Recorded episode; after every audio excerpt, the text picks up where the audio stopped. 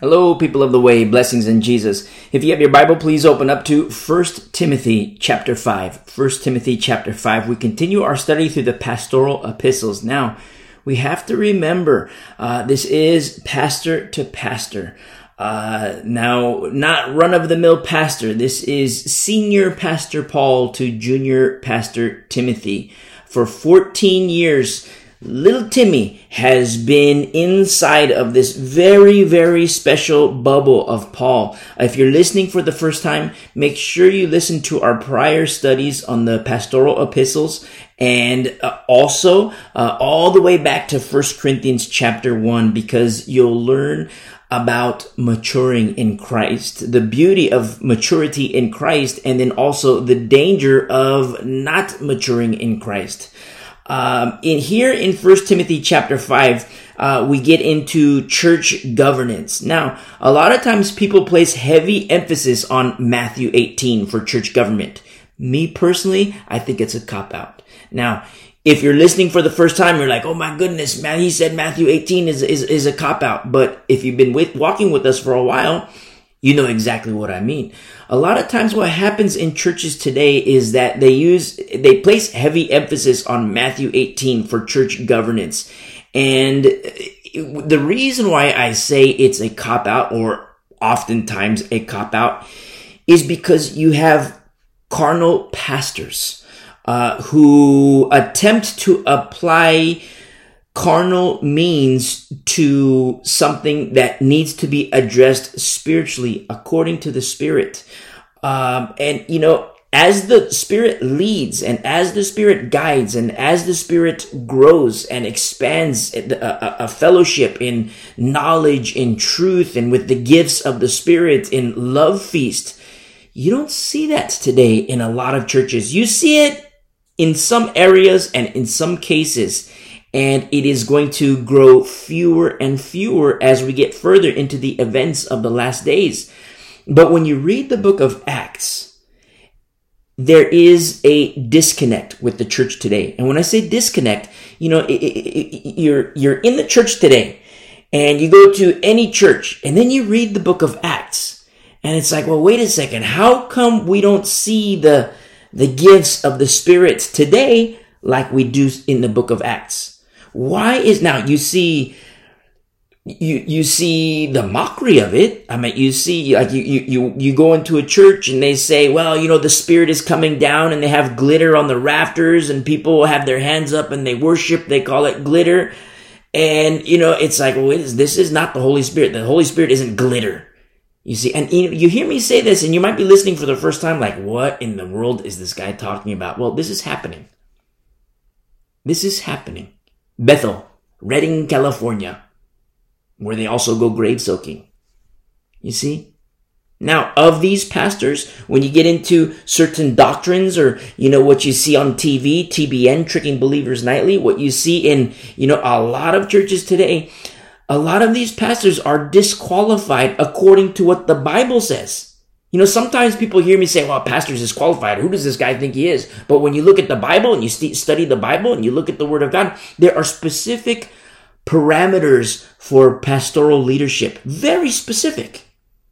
This is why we say, you know, the full package. You know, not package one, not package two, not package three, the full package. Now, if you're listening the first time, you're like, what? Full package? What in the world is this guy talking about? But when you listen to our prior studies, you understand what full package means. And not only that, you see the safety behind the full package. You see, for a Christian in the early church, for a Christian to submit themselves to Paul, beautiful. For a Christian to submit themselves to Timothy, beautiful. But for a Christian to submit themselves to Hymenaeus, ugly, dangerous. You see? It is a biblical truth to submit to a pastor because they watch out for your soul. It's a biblical truth. But at the same time, understand that biblically, there are pastors who watch out for their own belly. They watch out for their own wallets. They watch out for themselves. You see? And don't forget that pastors, elders, overseers can become wolves. And also don't forget that Satan has his ministers who present themselves as ministers of righteousness. Very important. You see? I mean, when you study the scriptures and you see these things and you understand these things, then you realize, like, oh my goodness, like, I can't submit myself to this guy who says take the mark of the beast and I'll still be saved. No way. He can say it all he wants, but I'm not going to submit myself to that. And when you study the scriptures, you understand, oh my goodness, I can't submit to the grave soaker. Yeah, he calls himself a pastor, but he's taking people grave soaking to go lay in grave sites. Now, if you're listening for the first time, what grave soaking is, it, what, what the, the churches do and pastors, what they do is they tell their, their congregation, they say, we're going to go lay on grave sites, literal grave sites, like cemetery. They go to the cemetery and sometimes they have their youth group and they, they get in a, a church bus and they go to the cemetery and they go and they go pick the, the, the, the, the tombstones of, you know, godly people. You know, what, what they deem, usually it's in that same doctrine, but what they deem, who they deem as godly. And they find the tombstone. And then what do they do? They lay on the ground in front of the tombstone. They call it grave soaking. And the whole purpose behind that for them, but the purpose behind that is so that the spirit that was in these dead people who, you know, I'm not the judge, you know, they might be asleep and, you know, you know, they might be in paradise.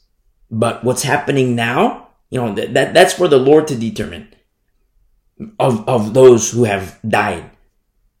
But what these pastors are doing is they go to these grave sites and they tell Christians to lay on the grave, lay on the ground, and they want to soak up the spirit in these dead people.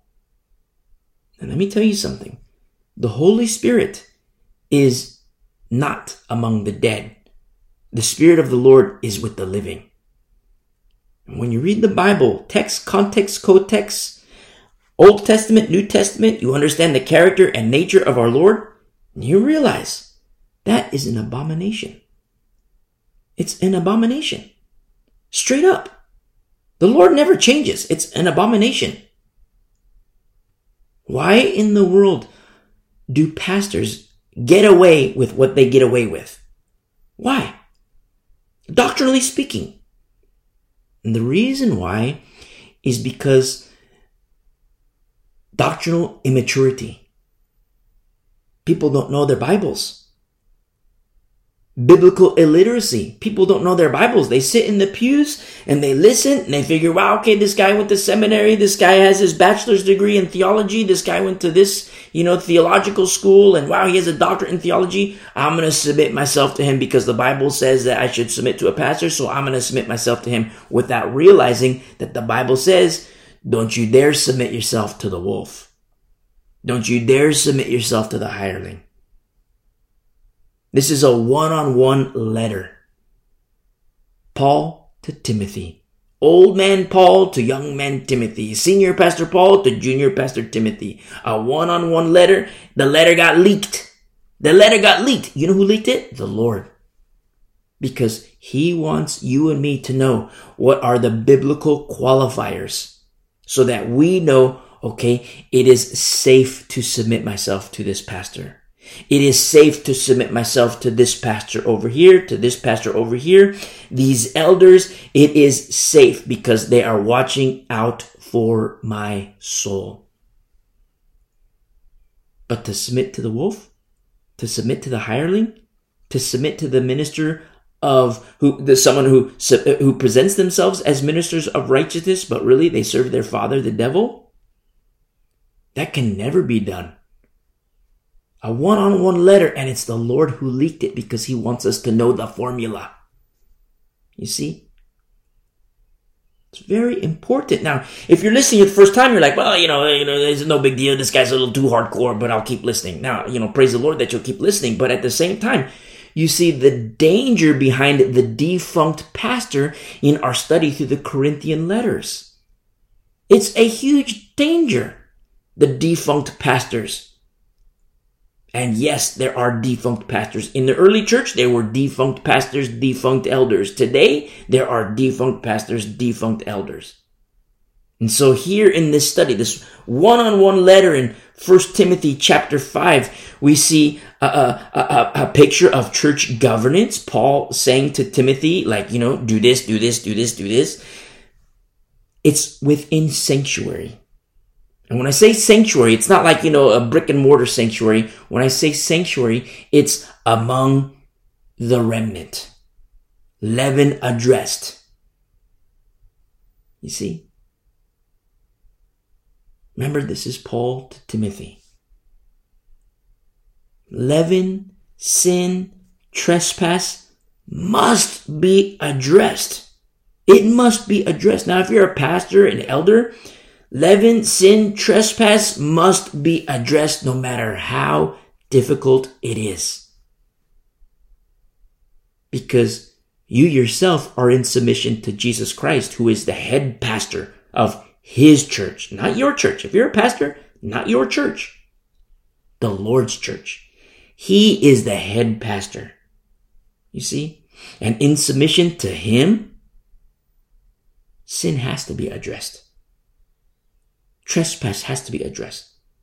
Leaven has to be addressed. You know, always in love, always with grace, mercy, and love as an overseer. But when it's not addressed, the leaven starts to grow and the leaven starts to spread. And that's how apostasy enters the church. That's how Christians become apostate. Because pastors who refuse to submit themselves to the head pastor, Jesus Christ. Remember, this letter that got leaked by the Lord, this one on one letter, Paul to Timothy, these are men who are not like the average bear. You see? Not, not run of the mill pastors. Look at their walk. Look at their hands. Look at the steps of their feet. Look at their speech when Paul says, you know, I have no one who sincerely cares. There is no one as like minded who sincerely cares for your faith, sincerely cares for your soul. That's what Paul says of Timothy. Very special duo that we see here. And it's beautiful. It's so beautiful. And under their covering, under the covering of Paul, you see how beautiful the church was. Under the covering of Timothy, well, you know, we, we don't we have a little historical picture, but like a, like in, in church history, but in in you know in, in accordance to the Word of God, we just understand that, you know, uh, Timothy was under Paul. And when, when Paul dies, it's like, wow, Timothy, he's like, you know, on a, a, a beautiful path. Uh, not just a beautiful path, but on his way to paradise, it is safe to submit to, to Timothy. You see? Just like we see in the Old Testament. If you're, if you're listening, if you listen to our studies on Wednesday, our study through the Old Testament, you see Israel under Joshua and the elders. It's beautiful.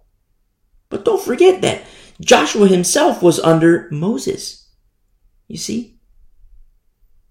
And Moses in teaching and pouring in.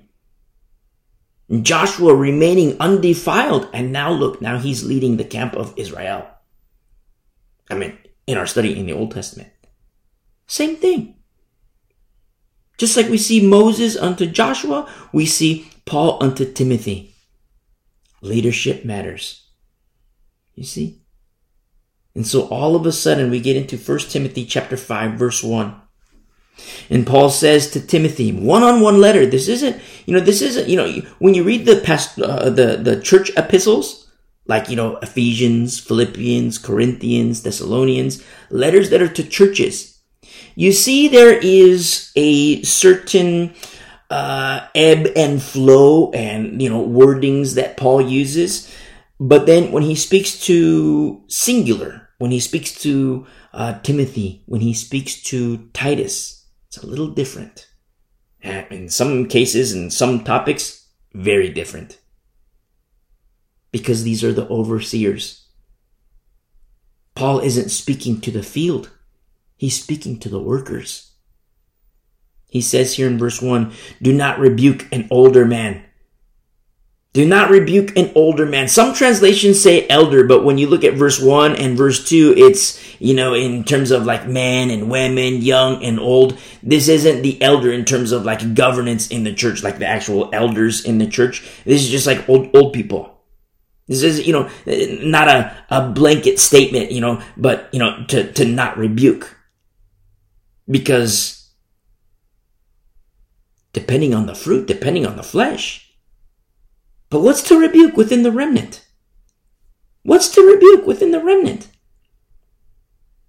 I mean, if you've been walking with us for a while, and if you haven't, purpose in your heart to listen to our prior studies, especially going back to 1 Corinthians chapter 1, and then get yourself caught up. You do see where Paul rebukes in 1 Corinthians chapter 5 where Paul says, you know, you guys gathered together, but you guys, your rejoicing isn't good. Your rejoicing is not a good thing. Why? Because of leaven in the camp. And so Paul says to the remnant, okay, remnant, now you have to separate. Separate from the leaven. And even when the leaven was separated, there was still rebuking where, you know, do I praise you in this? No, I do not praise you in this. Remember when he said our study in First Corinthians? Do I praise you in this? I do not praise you in this. Do I praise you in that? I do not praise you in that. Little tap taps. Because the saints were previously in a, in becoming defiled because of the leaven and the works of the flesh. Now, understand that there's this three year time period by which there was no growth and maturity. For three years, arrested development, there was no growth and maturity in Christ, and it came at a heavy cost. But then when you get into Second Corinthians. There's something you start to see when you make the comparison between First Corinthians, understanding leaven and remnant, and then you get into Second Corinthians, you see the rebuking starts to stop. See? Because it's the remnant. And that's what I mean when we say, you know, uh, what's worth rebuke among the remnant. You see? Now, among the remnant, you're going to have, you know, baby believers, adolescent believers, you know, adult believers and mature believers, and then also deadly believers. Now, when I say that, you, you know, if you've been listening for a while, you know exactly what I mean. But if you're listening for the first time, I don't mean in terms of a, a, a, a two year old, you know, according to the flesh, or a 80 year old according to the flesh. I'm talking about spiritual maturity, where you can have a 50 year old who is a spiritual baby and you can have a 12 year old who is a, spiritually mature. That doesn't have anything to do with age according to the flesh, but it's maturity in Christ. When you understand that framework, of within a church body, you're going to have milk drinkers, you're going to have the Cheerio eaters, you're going to have the little pieces of chicken eaters, chicken tender eaters, and then you're going to have like the straight up, you know, ribeye steaks, tri-tip eaters. Because you have varying levels of maturity in Christ. Now, when he says here in verse 1, do not rebuke an older man, remember, it's like, you know, uh, what rebuke is there within the remnant? Remember the rugby match in our study in, in, in, in the book of Romans? You see? And then all of a sudden we see here the love, the care, and the tender mercies placed upon the saints, worker unto field. Just as Paul unto Corinth, Paul unto Ephesus, Paul unto Philippians. Now it's Timothy unto the church, Timothy unto saints, Timothy unto believers. Remember, one on one, pastor to pastor not run of the mill pastors. He says, but exhort him as father. Exhort him as father. I mean, we're still in verse 1, and do you see the beauty of this? You start to see how there's a different family. Not according to the flesh. We all have biological family according to the flesh. But this is deeper. Spiritual family, according to faith. Exhort him as father, he says. You see? Younger men as brothers. Older women as mothers. Younger women as sisters with all purity. This is so beautiful. This is family. This is koinonia. Now, sometimes, you know, people can say it all they want. Oh, we're church family. You're my brother in Christ. You're my sister in Christ. Oh, you know, we're, we're church family. But there's very specific ingredients to church family. We're talking remnant. We see in verse 2 with all purity, which is in all cleanliness and all cleanness and purity and perfection. You see? And I love this so much. In all purity. And when you understand the formula, you see how beautiful this is and how beautiful it can be in a fellowship. And when you understand the full, I mean, take Paul, beautiful, beautiful Paul, and take Chloe, beautiful, beautiful Chloe. You take just them two, and you put them in a room together, alone. Paul and Chloe, male and female. You put them two in a room all by themselves, alone. Do you know how beautiful that fellowship is going to be? No funny business. And I, I don't mean to suggest any kind of funny business, but I'm just saying. Do you know how beautiful that fellowship is? You have male and female alone. Nobody else. Paul and Chloe. Just them two alone. Do you know how beautiful that fellowship is? That can't be said of just anybody. You take a pastor off the street, I'm, you know, off the street, but you know, off, out of any church, you take a pastor out of any church, and you take a female out of that church where he pastors. You put them two alone in a room. Now, according to the flesh, do you know how ugly things can be with them two? Do you know how disgusting things can be with them two, according to the flesh? Now, when you look at the two rooms, in one room is Paul and Chloe. In the other room is, you know, Joe Schmo pastor and Jane Schmo uh, sheep. Do you know how ugly and nasty? I mean, you look at the two rooms. Both, both rooms contain Christians. But there's something way different about the room that contains Paul and Chloe. They can pray together. They can fellowship. They can laugh. They can worship. They can study. They can share one another's burdens. They can grieve together. They can rejoice together. That's love feast.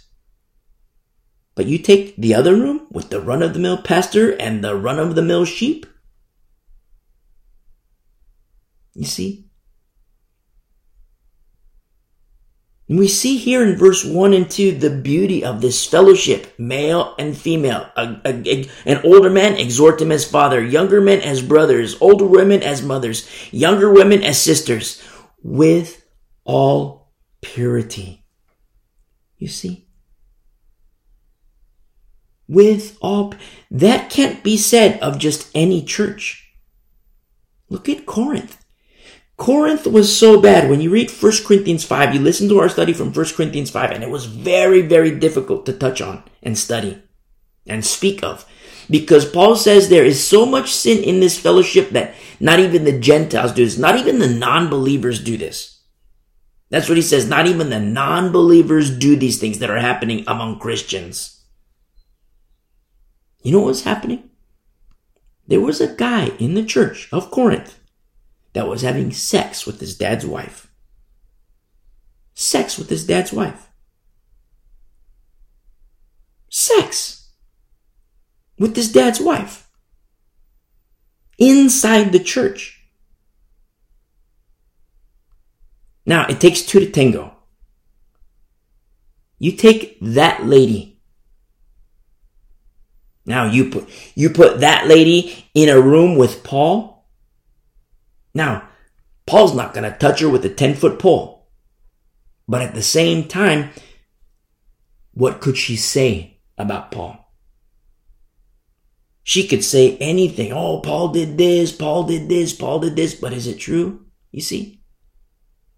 And these are things that we're going to touch on these uh, order in the fellowships. You see? Look at the defunct pastors, the defunct elders of Corinth.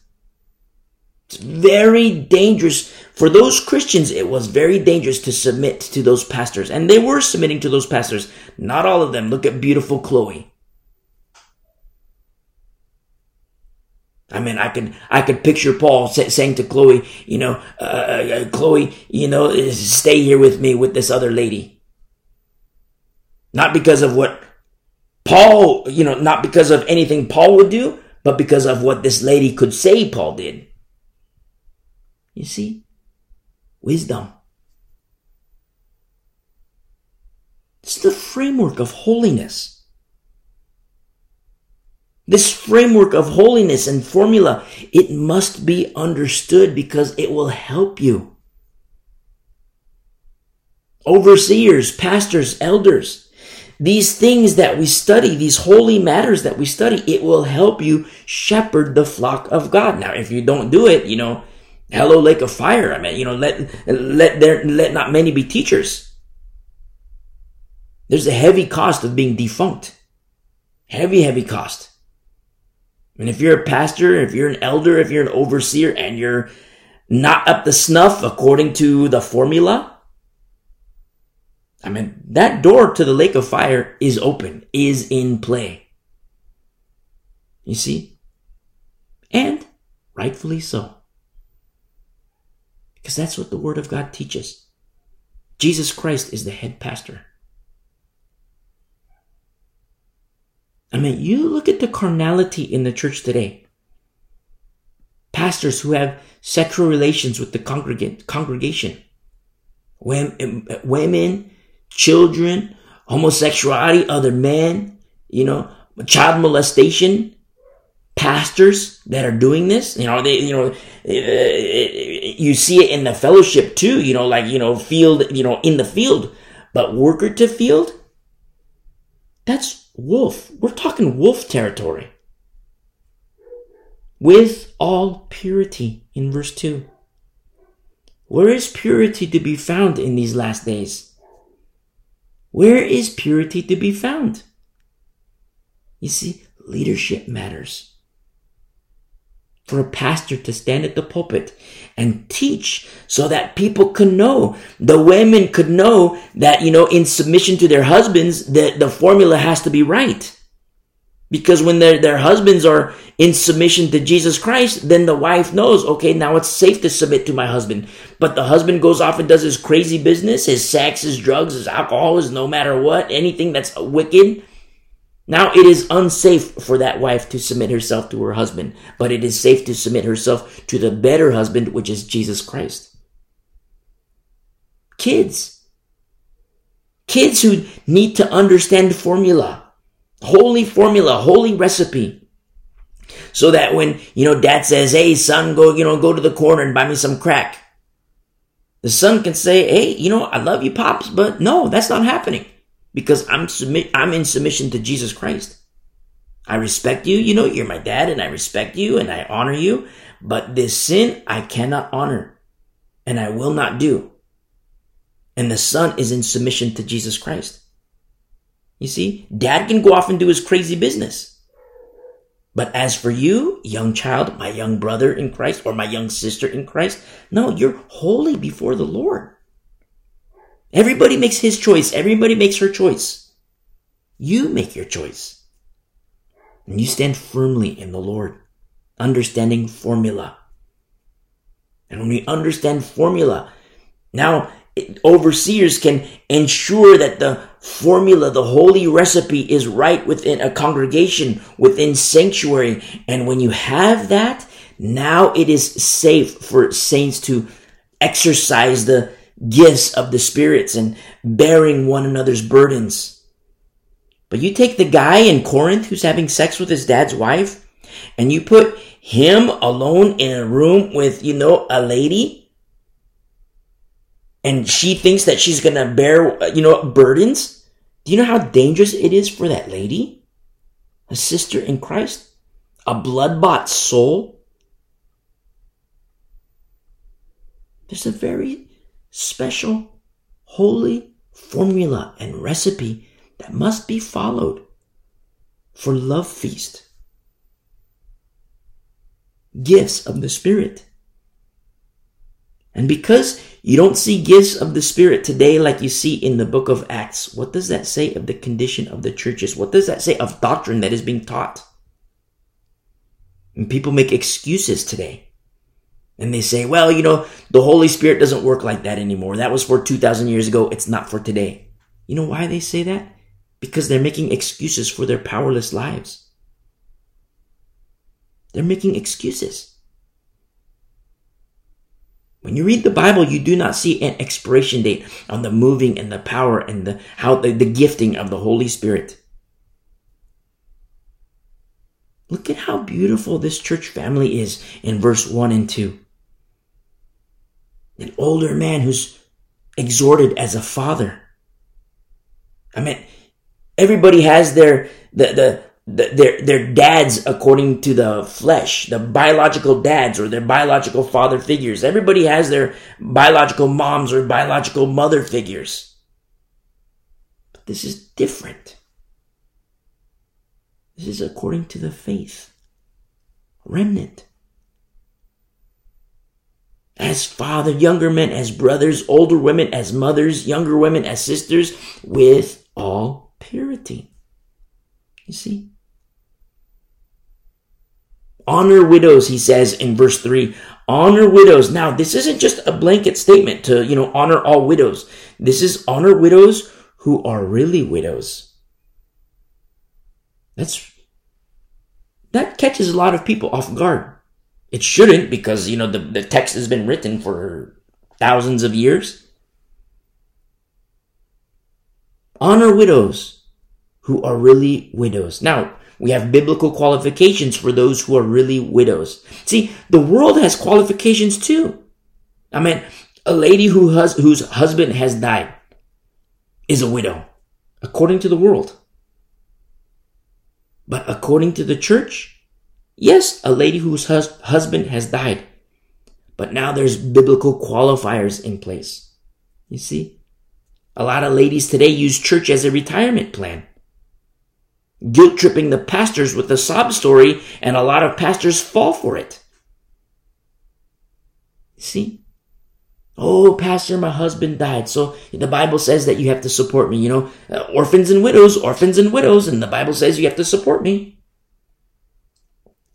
And a lot of women, they use the church as a retirement plan. Well, you got to support me, pastor, because that's what the Bible says. You know, uh, orphans and widows, orphans and widows.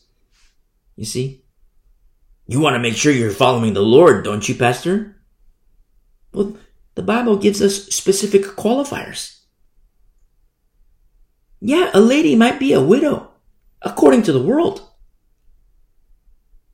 And according to the faith. Let's see if she's really a widow. What are the biblical qualifiers? In verse 4, but if any widow has children or grandchildren, let them first learn how to show piety at home or show respect and reverence at home. And to repay their parents. You see? Now remember, this is within the body, within a holy body, within the remnant, wisdom is required. Because today, not just today, but you know, for many, many, many years, there have been the guilt trippers, the busybodies, the meddlers, the evil workers, and even the demonic also understand that in the last days, as we get further into the events of the last days and the 70th week of Daniel, also remember that a man's enemies, a person's enemies, a saint's enemies will be in your own home. And so we continue in verse 4. If any widow has children or grandchildren, let them First, learn how to show piety at home and repay their parents, for this is good and acceptable before God. In the presence of the Lord is how it translates. In the presence of the Lord, you see, He sees. He knows you. You can fool anybody, but you can't fool God. You see? You cannot fool the Lord. He sees, he sees it all. He knows everything. And not just he sees it all, like he sees like, you know, this and that. No, he tests the motives. He knows the motives. He knows why somebody did this, somebody did that. He knows why. He knows the motives. You see? He knows the heart. He knows the mind.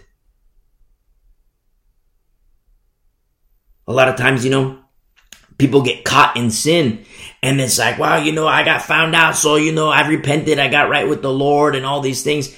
And the Lord the whole time, number one, the Lord the whole time, he saw the whole thing. He witnessed the whole thing. But then number two, he knows the heart. He knows, no, this guy says he's sorry. This guy says that, but no, he, this was all premeditated. He, the Lord, no, you can't fool him. He knows. And in the presence of the Lord, there are things that are good and acceptable before him. One of them being is when children and grandchildren show piety at home and repaying their parents. You know, oh, mom, you know, dad died, you know, there's the moment of sorrow, moment of grief, you know, the period of time. Mom, you know, dad's dead, you know, don't worry, mom, we're going to take care of you. You see? Verse 5. Now she who is really a widow, remember biblical qualifiers, and left alone. Now, today is a little different from you know 2000 years ago give or take a couple years and not just 2000 years but even in you know in the uh, old testament days but you know the the the the man was the bread earner. The man was like, you know, the head of the home. And, you know, when, when a husband died, when a guy died who was married, that lady, the surviving spouse, was kind of really in a bad situation. And you see provisions in the law. I'm not advocating the law in any way, shape, or form, but there's provisions in the law for that widow to be taken care of. You see? provisions in the law for her to be taken care of. Successors in terms of inheritance, successors of inheritance to maintain inheritance. Provisions in the law. I mean, we see it with uh, Ruth and her husband and her next husband, you know, one of the most beautiful books one of the most romantic, romantic books in the Bible is the book of Ruth. Beautiful. A picture of the better husband. An Old Testament example of the better husband. And so we see a widow here in verse 5 and, you know, back in the day, you know, a husband died and if there was no successor and, you know, some, sometimes these women were really in bad, terrible, in dire straits because she doesn't have a job. And, you know, if she doesn't have a job, then, you know, how is she going to earn income? How is she going to maintain, uh, you know, not just lifestyle, but I mean, like lifestyle in terms of staying under that same roof? How, how is that going to happen? She's gonna have to sell all her goods, move to another part of town, you know, and if she couldn't afford that, you know, move to, you know, wherever, even further away. And, you know, she's in dire straits and she needs money, so how is she gonna earn income? And, you know, I don't want you get graphic or anything, but a lot of times, you know, there's certain methods of easy money, dirty money too, but, and I'm not trying to excuse this, but you see how these doorways open up for a fall? It happens. And there's provisions in the law for widows to be taken care of. There's provisions under grace for the church for widows to be taken care of. Children and grandchildren in the faith. Take care of mama when dad dies. You see? This is good and acceptable before the Lord. In verse 5, she who is really a widow and left alone, so there's nobody. Then maybe they didn't have kids. Maybe they couldn't have kids. Husband dies. Now what's going to happen to her? You know what's so beautiful? She who is really a widow in verse 5 and left alone trusts in God. I love this. Trust in God. And continues in supplications and prayers night and day. I love this so much. Beautiful, beautiful, beautiful women of faith. Yes, the carnal husband has died. Not carnal husband like he was carnal. I mean, husband according to the flesh has died. But there's the better husband, Jesus Christ. And she continues in supplications and prayers day and night. Now, there's a contrast to this beautiful widow. We see the contrast in verse 6. But she who lives in pleasure translates as luxury, pleasure, wantonness, without limitations to lewdness and sexual excitement. I mean, the mindset would be like, wow, you know, my husband, my husband is dead, you know, now I'm free to do this, I'm free to do that, and sensual and lustful proclivities included. You know, men do this too, but we're talking about women here. But men do it too. You see? She who lives in pleasure in verse 6 is dead while she lives. Remember Jesus when he called the disciples? Oh, let me go bury my family. No, let the dead bury the dead, is what he said. What a shocking statement. Let the dead bury the dead? A shocking statement. But as you grow and as you mature, you start to understand it's living to be alive with complete and total disregard for holy things. Let the dead bury the dead. Same thing in verse 6. She who lives in pleasure is dead while she lives. Dead and dead with one person. The same person, dead and dead. No regard for spiritual things. And she lives in pleasure, you know, which is, you know, luxury, wantonness, you know, you know, which opens the door into lewdness and sexual excitement. This is how it translates. Oh, husband's dead, now I can go to the bars. Husband's dead, now I can go to the ladies' night. Husband's dead, now I can go party. Contrast that with verse 5 woman, where she's alone now. And yet, just the opposite. She trusts in God and continues in supplication and prayers night and day. Look at this contrast from verse 5 and 6.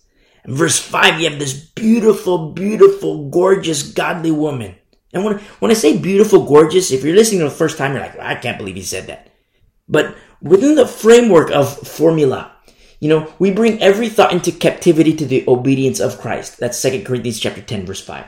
But on top of that, in accordance to Philippians 4 verse 8, we meditate on things, whatever things are true, noble, just, pure, lovely, of good report, virtuous, and praiseworthy. These are the things that we meditate on. When I say beautiful and gorgeous, it's not in accordance to the flesh. It's beautiful and gorgeous according to the spirit. Holy things.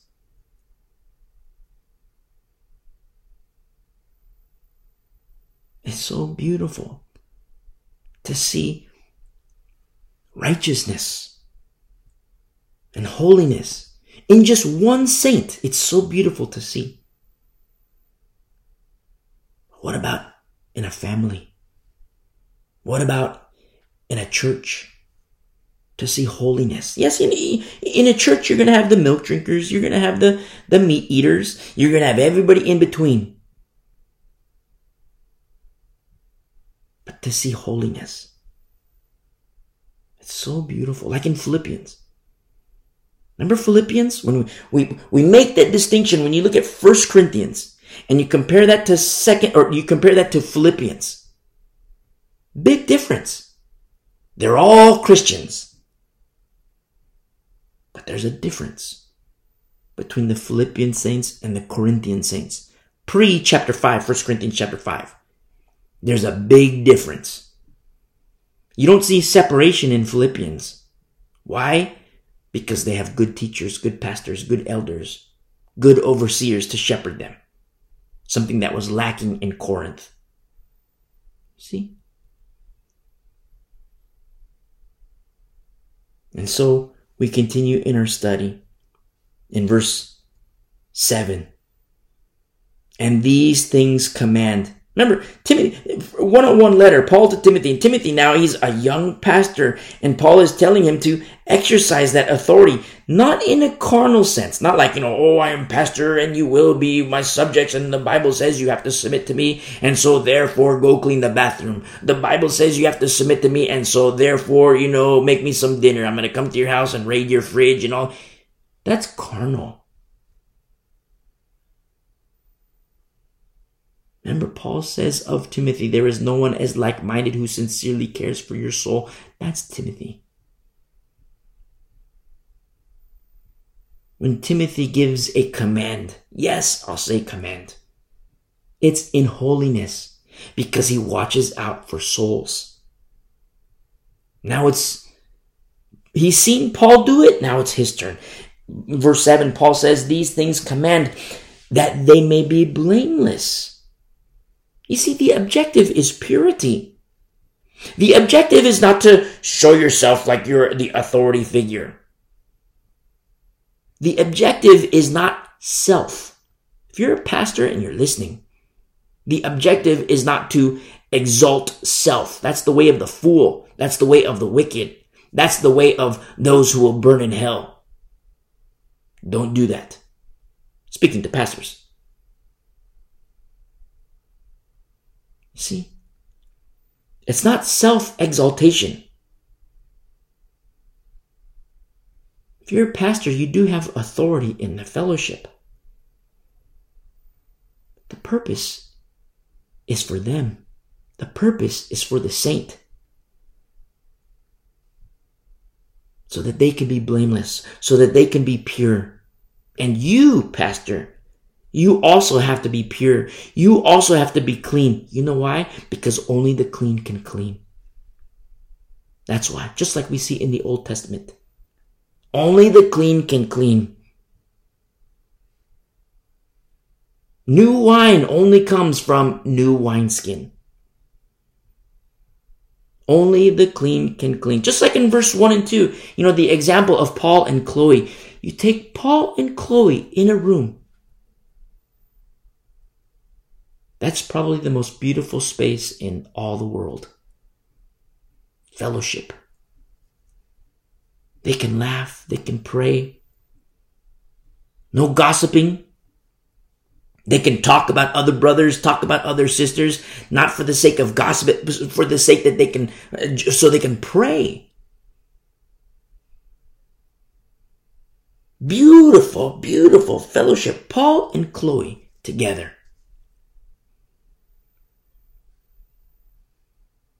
But you take run of the mill pastor with one of run of the mill Christian, male, female, you put them in a, in a room together. Will you find what is holy? Or will you find what is defiled?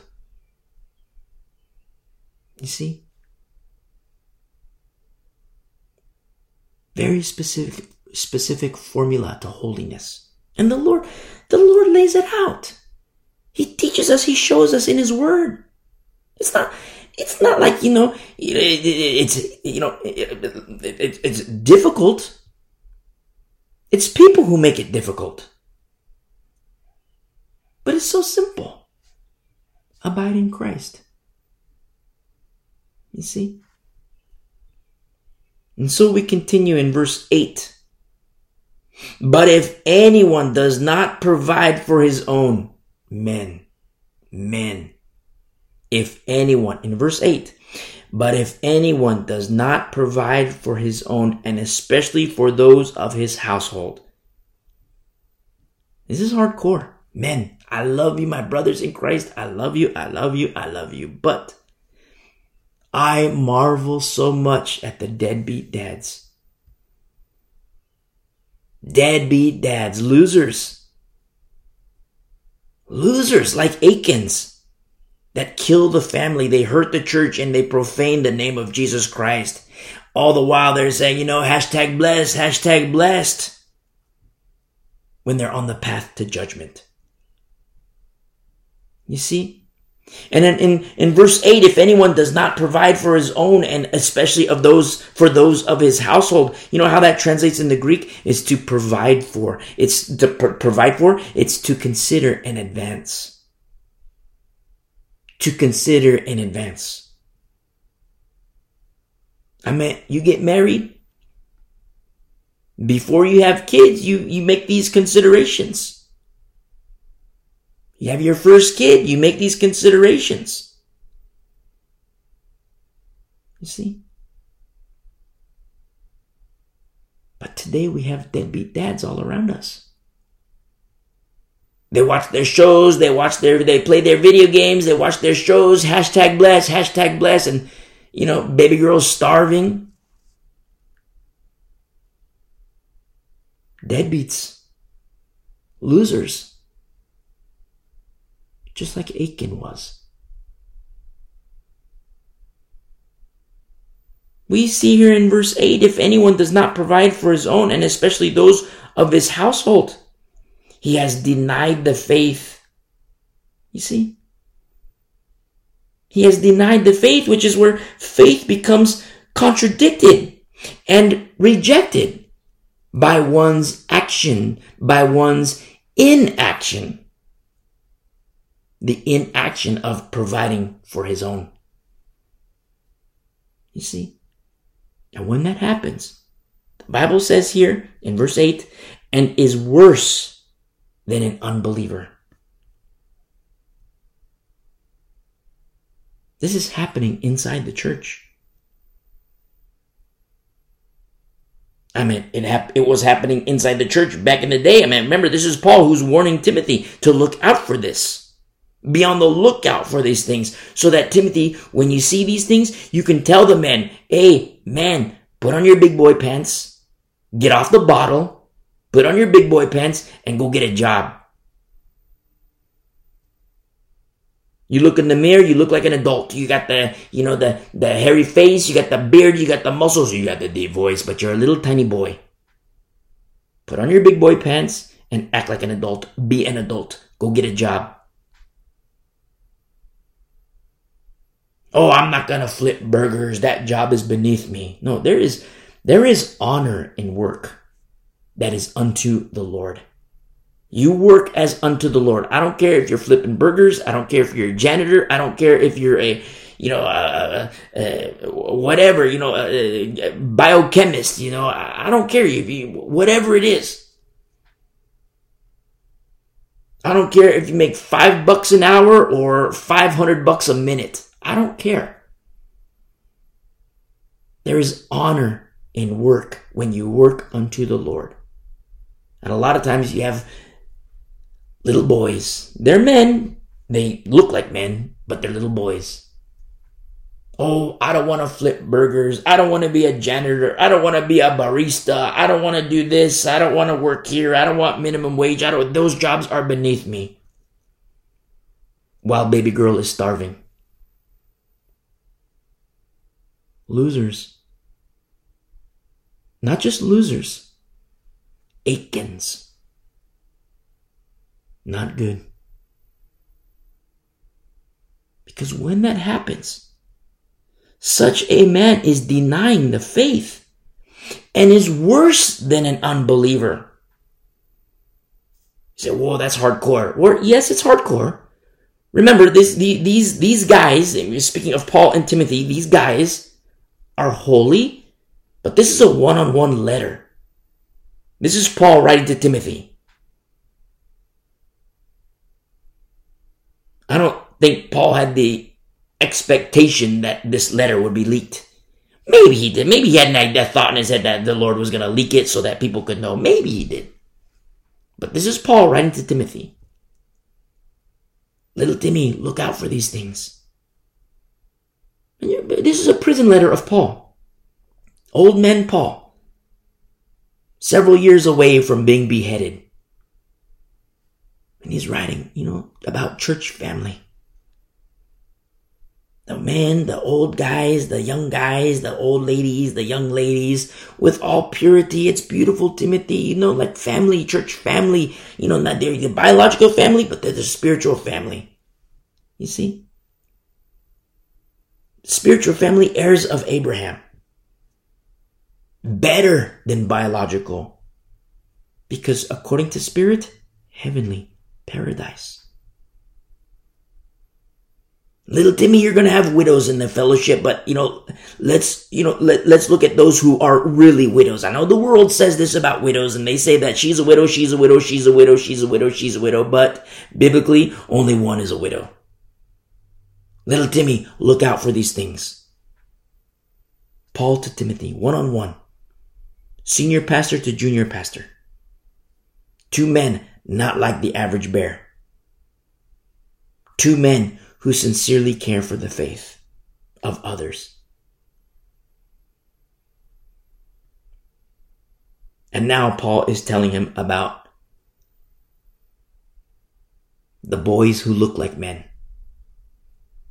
They got the beard, they got the muscles, they got the hairy chest, they got the deep voice. But they're little tiny boys. Why? Because they don't provide for their own household. Oh, I don't want to do this. I don't want to be a janitor. That job is beneath me. I don't want to work in a coffee shop. That job is beneath. Me. I don't want to be, flip burgers. That job is beneath me. You see? I don't want to be in housekeeping. That job is beneath me. When you work, work as unto the Lord. And when you do that, it is holy. It is beautiful. It is noble and it is honorable. I don't care what it is. I don't care if you're making five bucks an hour or $500 a minute. But if you don't do that, men, if you don't do that, you're denying the faith. You're worse than an unbeliever. You see? Oh, I didn't know, I didn't know, I didn't know. Well, we've had the text for 2,000 years, give or take a couple years. We've had the text. Shouldn't be a surprise. Well, it's still a surprise. I never knew. Okay, okay. Well, now you know. Which means repent, get right with the Lord, and go get a job. You see? No more TV shows, no more video games. No.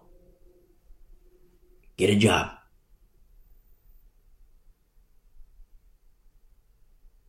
Paul is telling Timothy, look out for these things. Just like there are deadbeats today in the church, there were deadbeats back then in the church.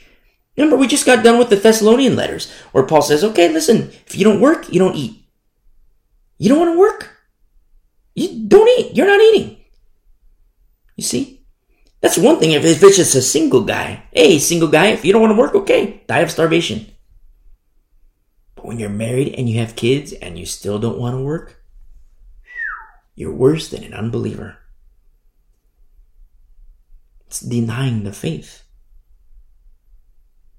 And not just an unbeliever, worse than an unbeliever. I mean, you know, so much for once saved, always saved. I mean, if you're Calvinist, that's even worse. I mean, it just blow obliterates your, your, your, your doctrine. If you're Reformed theology, they call it theology, I call it a theory because it's only a theory. This is happening inside the church, and Paul is telling Timothy, look out for these things, be on the lookout. So when you see the deadbeat, A, talk to him. When you see the deadbeat, tell him. And you shouldn't see this a lot because you teach on it. Don't be a deadbeat. So that the men know, the men sitting in a congregation can hear, hey, you know, the Bible, you know, it's not good. The Bible says don't be a deadbeat. Because if I'm a deadbeat, then I'm gonna be worse than an unbeliever. And I don't want that. So I'm gonna work hard. And yeah, I'm just, you know, flipping burgers and I'm working minimum wage, but you know, hey, you know, it's honorable. I'm working as unto the Lord. You see? I know people that have started in minimum wage jobs, working as unto the Lord. And they've, they, they've advanced in a company but they've never had to apply for it. Jobs were just offered. Hey, we want you to work for us. Hey, we want you to work on our team. Hey, we want you here. And if you, you know, with carnal eyes, you see it's like, wow, you know, he's really climbing the corporate ladder. Wow, she's really climbing the corporate ladder. But really, what's happening? It's God's favor. Managers and directors who say, wow, you know, we see you, you know, minimum wage job. Started out minimum wage. And managers and directors, wow, you know, we want you to work for our team. We want you to work here. We want you to work here. And all of a sudden, carnally speaking, you know, you look with carnal eyes, it's like, wow, he's really climbing the corporate ladder. She's really climbing the corporate ladder. But then you look spiritually, it's like, wow, he's just been working unto the Lord. She's working unto the Lord. And you see God's favor. You see? Who has despised the day of small things?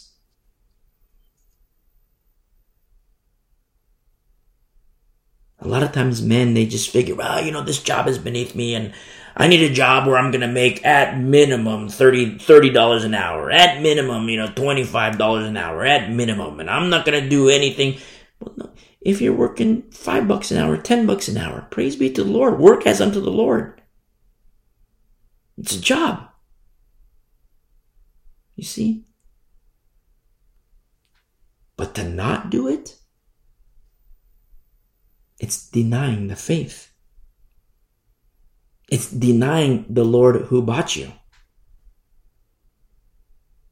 Now, there's another door. Because if that's the case, now we get into things demonic. When a person knowingly walks through that door, now we enter the demonic. And these are things that Paul, he's saying to Timothy, watch out for these things. Speak about these things. If you see a guy who's doing that, tell him. See? Talk to him.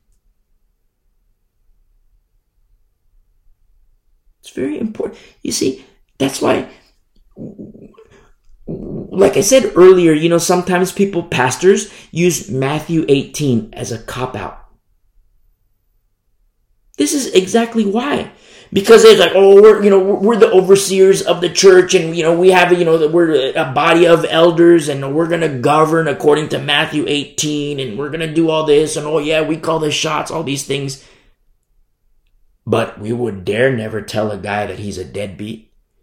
We would never tell a guy who's, you know, uh, uh, watching his shows and playing his video games and he's got a starving family. We would never tell him that he's a deadbeat. We would never tell him that he's a loser. We would never, never tell him to put on his big boy pants and go get a job. We would never, because that's not loving. You know what loving is? Loving is to say, hey guy, if you're gonna do this, you're denying the faith and you're worse than an unbeliever. That's love. You know why? Because a person, a guy who's in that situation can hear that and realize, oh my goodness, I'm in trouble. I need to repent, get right with the Lord. But a guy who never hears that, he's on the path to hell. I mean, it might not seem loving at first, but we're, if we're avoiding weeping and gnashing of teeth, you better believe that it's loving. But you have pastors today hirelings, scaredy cats, wolves, hirelings. They serve their belly, and in some cases, they serve their father, the devil. They don't want to hurt people's little feelers. Oh, I don't want to hurt this guy's feelers. So what if his family's starving? So what if baby girl is starving and she's dying of, the, you know, she, she, she hasn't eaten in weeks, she hasn't eaten in days, and what she does eat is she's so malnourished. And so what? You know, that I'm just going to be loving. And I'm not going to tell the guy that he's a loser. I'm not going to tell the guy that he's an Achan. I'm not going to tell the guy that he's on the path to hell. I'm not going to tell the guy that he's denying the faith by doing that. I'm not going to tell the guy that he's worse than an unbeliever. You see? And such a person calls himself pastor? He can have the pastor parking spot. But you, you, you know the formula. You see a pastor refuse to teach on even the hard hitting stuff, such as this. You know, hey, the guy's a loser who doesn't care for especially those of he's a loser.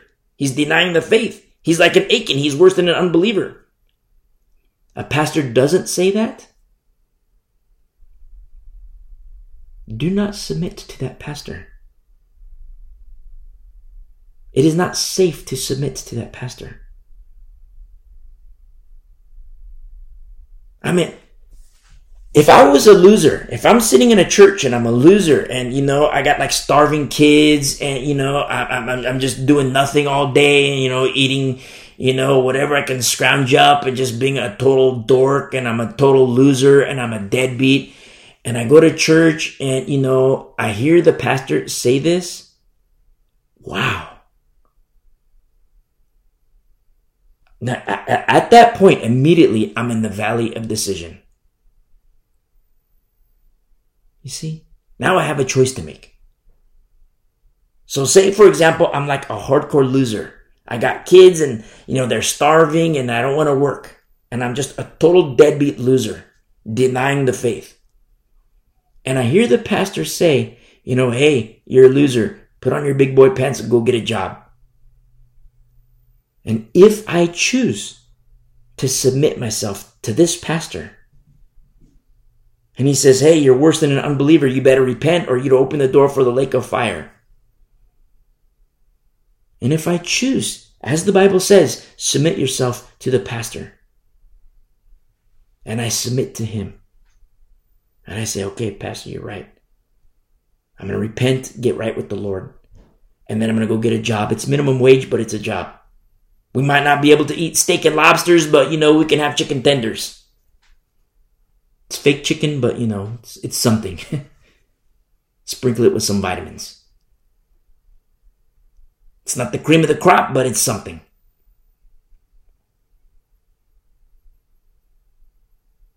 Do you see how safe it is? Now, you know, I was loser. I was deadbeat. I was an unbeliever. I was denying the faith and I submitted myself to this guy. And now I've repented. I'm right with the Lord. I got a minimum wage job. We're eating chicken tenders as a family. And I'm right with the Lord. I go to my job. I'm working as unto the Lord.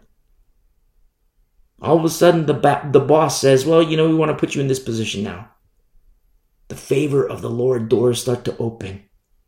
And all of a sudden, I'm not making minimum wage.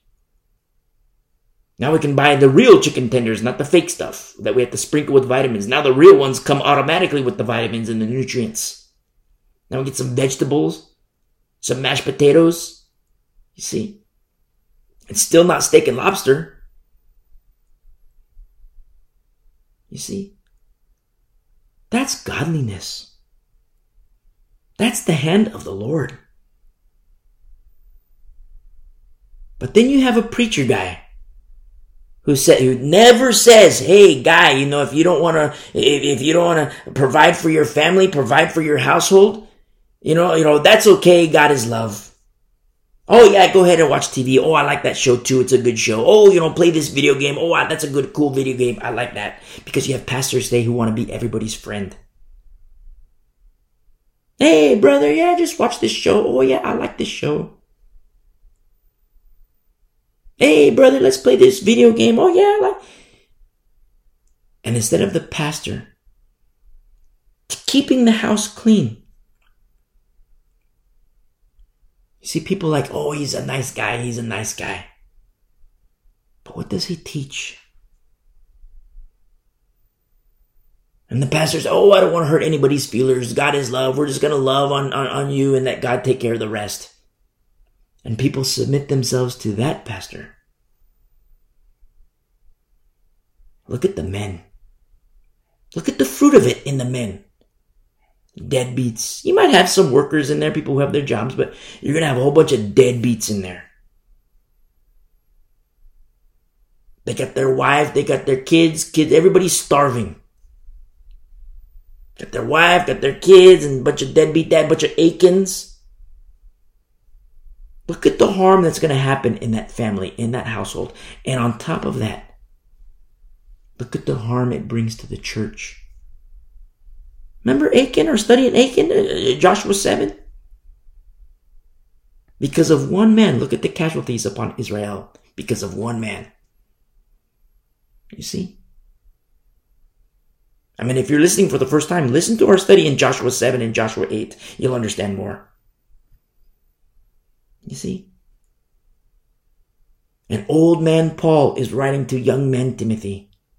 Watch out for these things. Remember, this is pastor to pastor. The letter got leaked by the Lord because the Lord wants us to know about this so that we know who to submit to in terms of who's a pastor. You see? The full package.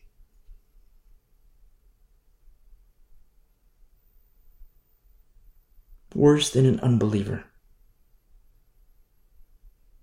Remember last week when Paul says, let no one despise your youth? Because little Timmy, he's a young guy. You see? Look out for this. And when you see it, you know, picture a deadbeat guy. You know, he's, you know, 30 years old, 40 years old, whatever age and he's, you know, a loser. He's a deadbeat. And then, you know, 22 year old Timothy comes and says, Hey, you're a deadbeat. Now,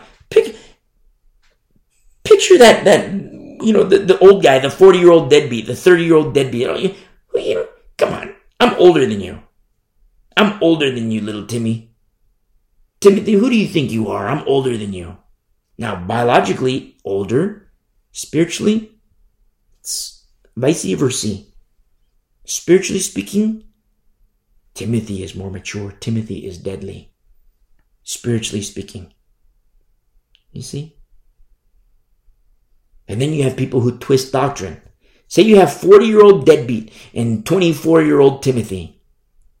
And 40 year old deadbeat who's, you know, he's denying the faith and worse than an unbeliever. And the 40 year old says, well, look at verse 1. I'm older than you, Timothy, and you're supposed to exhort me as father. You see how scripture can easily be twisted by Satan, by things demonic, by wickedness, by evil. Oh, little Timothy, I'm older than you. Look, I was an adult when you were just a little baby. I knew you when you were in diapers. Who do you think you are? I know the Bible more than you. Look, you know, you're supposed to exhort me as father because I'm older than you. How dare you rebuke me? Look, Timothy, you're in the wrong. Look, the Bible says don't rebuke an older man because you're supposed to exhort me as father. Timothy, you're in the wrong. You see? And Timothy, because he's spiritually mature, not just mature, he's deadly, he knows what he's working with. You see? If Tim, not to suggest immaturity in Timothy, but just if he were. Think about his conscience. Like, oh, you know, is he right? Is this guy right? Yeah, he's older than me. And yeah, the Bible, you know, Paul says, you know, I'm supposed to exhort the older as father. Is he right Then I'm in the wrong? You see? But Timothy knows, no, that's twisting scripture. Formula. Very specific. And so we continue. Understanding that Paul is saying to Timothy, yes, look out for this. You're going to have to speak on these matters and keep the house clean. Keep the house of God clean. And I'm not stuck. To, I'm not. I'm not speaking about you know clean like you know like dust everything and make sure everything's nice and neat and there's no dust and, you know, vacuum and clean this, clean that. Sometimes, you know, you see immaculate churches, but do you look at the fruit, it's like, whoa, this is disgusting. I'm talking about the opposite. Keeping the house of God clean. You see? People right before the Lord. You're going to have all kinds of variety of growth. You're going to have the milk drinkers, you're going to have the meat eaters, and everybody in between. But that is sanctuary. You see? Drinking milk is only temporary. When drinking milk becomes permanent, that's not good. Now we're getting into leaven territory, which is dealt with accordingly, according to the scripture. You see? And so we see here in verse 9 do not let a window under 60 year old be taken into the number. Very interesting. I mean, you know, if, if, if, if we factor in life expectancy, these were very old ladies. The younger don't count. Now, I'm not going to factor in life expectancy, but I'm just saying, you know, if, if we were to factor life expectancy, I mean, these are like super duper old ladies. You know, 2,000 years ago, give or take a couple years, a lady who makes it to age 60, that is like super duper old. I mean, according to the life expectancy tables in the early church age. But I'm just saying, if we were to do those tables and, you know, life expectancy charts, they would be super old ladies. But I won't do that. But we see here in verse 9, a widow under 60 year old, don't let her be taken into the number. So like age 59 and below, they don't count. I mean, if we were to factor in, you know, life expectancy tables, we might be talking like, you know, 79 and below. They don't count. But I'm not going to do that. They don't count. These younger ladies, younger widows, they don't count. And he says in verse 9, not unless she has been the wife of one man. Whoa. A lot of ladies are in trouble. Because they've had husband one, husband two, husband three, husband four. Looking for love in all the wrong places. Biblical qualifiers, you see? Multiple husbands? Sorry, doesn't count. You see? But there's more. In verse 10, well reported of good works, which is a good witness. A good witness. Well reported for good works if she has brought up children, if she has lodged strangers, if she has washed the saints' feet, if she has relieved the afflicted, if she has diligently followed every good work. You see, in all these things, wisdom is required and you must look at the fruit. Look at the fruit. Look at this fruit. It's not just a blanket statement if she has brought up children. Because, okay, so you have a widow, she raised children. But are all the kids on crack? You see, you look at the fruit. She raised kids, you know, they, they all, all the kids are, you know, sex heads. You look at the fruit. Remember, we're talking about in the family of God. Where you have older men that are exhorted as father, younger men that are exhorted as brothers, older women that are exhorted as mothers, younger women that are exhorted as sisters, with all purity, no funny business, no dirty business, nothing nasty, nothing gross, nothing wicked, nothing demonic. We're talking holiness. We're talking love feast.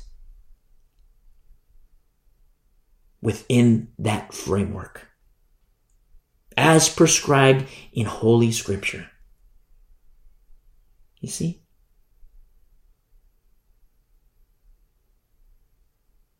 I mean, we see here in verse 10 if she has brought up children, but we look at the fruit, okay, who did she bring up? Are, are all the kids crackheads? If she has lodged strangers. Okay, but she, she brought Joe Schmo into the home. Oh, I want to be a, a, good Christian, so I'm going to lodge the stranger. What, uh, the stranger's molesting the daughters? You see? Look at the fruit. If she has washed the saints' feet, but yes, she washed the saints' feet, but now they all got gangrene. You see, the formula must be holy with wisdom and understanding because when the formula is holy, then the fruit is holy. You see, understand we're not saved by works. We are not saved by works. But being saved, there are works.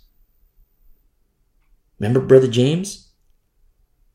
Faith without works are inseparable. You see? The world has qualifications to be a widow. But that's the world. But who are really widows? Who's really the widow? Not in accordance to the Old Testament either. According to the New Covenant. And so we see here in verse 11 but refuse the younger widows. Oh, you're so mean. Little Timmy, look, I'm a widow. My husband is dead. And, you know, I left my first husband and yeah, he was, you know, I didn't like him. I left my second husband. I didn't like him either. And I was looking for love in all the wrong places. And husband number three, I didn't like him either. Husband number four, you know, you know, oh, you know, that's the, I didn't like him either. Now I'm on husband number five. You say, look at the woman at the well. She had multiple husbands. Yeah, don't forget, Jesus says, don't go and sin no more. Once a person knows Christ and comes to Christ, it's like, okay, abiding in Christ, very specific formula. Sometimes you have people who make excuses. Well, the woman at the well, so she had multiple husbands, so therefore I can have multiple husbands. Well, you know, there wasn't husband number six and seven and eight and nine and ten and eleven and twelve. No, once a person knows, it's like, okay, this, you know, hear say from time to time, I don't care about your past. Sex, drugs, rock and roll, and all these things. I don't care about your past. Once you know Christ and you come to Christ and you commit your life to Jesus Christ, Son of the Most High. Now, there's order. And not just order. It sounds too official. No order, you know. No, it's not. It's still waters and green pasture. There's a formula that we all have to apply in our lives. We're not saved by works, but understand that faith without works, it's dead. And you have Paul speaking to Timothy, or writing to Timothy, about the good works of a qualified widow. She's brought up children. But then you look at the fruit of the children. It's not just, you know, uh, bringing up crackheads, bringing up sex heads. No. Look at the formula in the children. Look at the fruit in the children. If she has lodged strangers, if she has washed the saints' feet, I'm reading from verse 10, if she has relieved the afflicted, if she has diligently followed every good work. Now, this widow that Paul is speaking of, these qualified widows, they're not doing these works for salvation, but in salvation and being saved, there are works in obedience to the Lord. He says in verse 11, refuse the younger widows. I can't believe you said that, Timothy. That's so mean spirited. You're supposed to love. And Paul says, refuse the younger widows in verse 11, for when they have begun to grow wanton against Christ, they desire to marry. See, in the course of time, carnal desires, carnal passions may set in. this is why Paul says refuse the younger widow. It's not to be mean. Paul is looking ahead. Paul is looking ahead. and wants her to not be wanton against Christ. You see? The woman who's refused. Oh, I'm a widow. My husband died. And you're telling me you're refusing me, Paul? You're refusing me, Timothy? You're so mean. I understand the arresting nature of that very notion. You know, eh, you're you're you're you're uh, 35 years old and you're a widow. You know, there's the grieving for your husband, and you know, I'm sad that that happened, and you know, but you know you're you you you want church support because you know you're a widow and you say these things oh the bible says i'm a widow so you have to support me thinking the church is a retirement plan and i'm sorry you know i grieve with you this loss of your husband but we can't provide the support that you're the, financial support that you're looking for we can support you in other areas. We can support you in prayer. We can support you. You know, we have, you know, we're, we're, this is the church. But if you think the church is a retirement plan, that's not happening. Oh, Paul, you're so mean. Timothy, you're so mean. Look, I'm 35 year old. I'm a 35 year old widow. You're so mean. But really, what's happening? It's not just like, you know, like, oh, yeah, you know, that's not happening. This door is closed because we're mean. No even though there's that abrasive nature, that's a, it's very arresting to hear truth. But what they're doing is they're guarding and protecting her soul. They're guarding and protecting her soul. Because carnal tendencies, carnal tendencies, they are footholds to Satan and things demonic and against Christ, as we see here in verse 11, refuse the younger widows, for when they have begun to grow wanton against Christ, they desire to marry. And when this happens and it's against Christ, the foothold is something that Satan exploits even more. Because remember, it was just a little foothold at the beginning. And he exploits it and makes it bigger. And he exploits it even more and makes it worse. And when that happens, we see verse 12. Having condemnation because they have cast off or despised their first faith. I mean, this is, this is Paul to Timothy. One on one. I mean, in one sense, I want to say like, we shouldn't even be reading this because it's one on one. It's Paul to Timothy, but the Lord leaked it because he wants us to know the formula so that we know who to submit to as pastor. A pastor who teaches, he wants us, the Lord wants us to understand formula so that we know I'm going to submit to this guy where it is safe. I'm not going to submit to Hymenaeus. I'm not going to submit to the grave soakers. You see, the, the Lord wants us to know formula. It's like, wow, you know, this pastor, he's refusing the young widow, and the Bible says we're supposed to care for widows and orphans. Oh, look, he's so mean, he's so mean. But forward looking. Paul and Timothy and godly pastors who are forward looking understand that Satan can exploit this foothold because the younger widow grows wanton against Christ, as we see in verse 11. And they desire to marry in verse 12, having condemnation because they have cast off their first faith. Which, to grow wanton, ultimately in the long run against Christ. Remember, Paul, forward looking. We're not talking about in the here and now. We're talking about a widow who, in the course of time, begins to grow wanton. How does she reach that point? when she's a widow, her husband just died, freshly dead husband. You have a widow. In accordance to the world, a qualified widow, according to the world. But according to the church, according to faith, she's not qualified.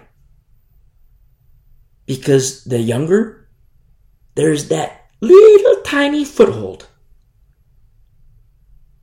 that she can begin to grow wanton and Satan will exploit and he'll make it worse and worse and worse, just like any foothold. In, with anybody, Satan will look for any tiny foothold. Sometimes Christians give him the foothold. I shouldn't say sometimes, a lot of times Christians give him the foothold. You see? Oh, I have a problem with pornography. Well, you shouldn't have been watching your dirty movies. You see? Oh, I have a problem with alcohol. Well, why are you drinking wine? Oh, I have a problem with drugs. Well, what's up with the crack pipe? Why are you cooking spoons? You see? Oh, I'm addicted. I'm addicted. Okay, well, that's another ballgame. The Bible says how to treat addiction and not how to treat addiction. You know, there's healing in the Lord, but I'm talking about somebody who's addicted to sin. And the Bible says separate. Because if a person doesn't want to separate from the sin, that person, by choice, is forcing the response of another brother, another sister, who they themselves have to separate from that person. The remnant separates from the leaven. You're so mean, you're so mean. That's what the Bible says. I'm just the messenger. That's what the Bible says. And so all of a sudden we continue in our studies. You know, how does this happen? How, how could a widow, could it turn out that bad for the widow? Remember, Paul is very forward looking and he's telling Timothy, look out for these things. Just like with the deadbeat guy, the deadbeat dads who are, you know, denying the faith and they're worse than an unbeliever when they don't uh, provide for their own households the losers who got to put on their, you know, get right with the Lord, put on their big boy pants, you know, repent, put on their big boy pants and go get a job. Well, there are also loser women too.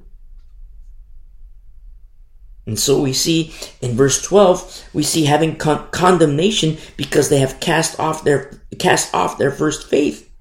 Now, in verse 13, we see how it happens. And besides, which is in the Greek, Hama in the Greek, which is at the same time. So, just like in verse 12, they cast off their first faith. And besides, or at the same time, they learn to be idle, which is they learn to be lazy and inactive. Whoa. So what's happening here? Well, in the course of time, a widow grows wanton. And in the course of time, casting off their faith and at the same time learning, learning to be idle, learning to be lazy and inactive, wandering about from house to house and not only idle, but also gossips and busybodies. Whoa. which is to be a talebearer, an informant, excessive ramblings on trivial things, to meddle. You know what's very powerful about this? In proper translation, there is also the inclusion of witchcraft. See? excessive ramblings, to be a tale, talebearer, busybody, a gossip, which also includes witchcraft. Remember, the once little tiny foothold, it's not little anymore. And it probably started out with benevolence. But benevolence is easily corrupted. So you have a, a 35 year old widow. Her husband is freshly dead and she says, Oh, I'm going to be single and walk with Jesus without realizing that the flesh is a powerful force. And in the course of time, her heart changes. Carnal desires start to set in. And Satan plays the long game very well. Very well. I mean, he could get a guy to fall and he can get a guy or lady to fall in 10 seconds or in the course of 10 years. He can play the long game. He can play the quick game. He can play the long game.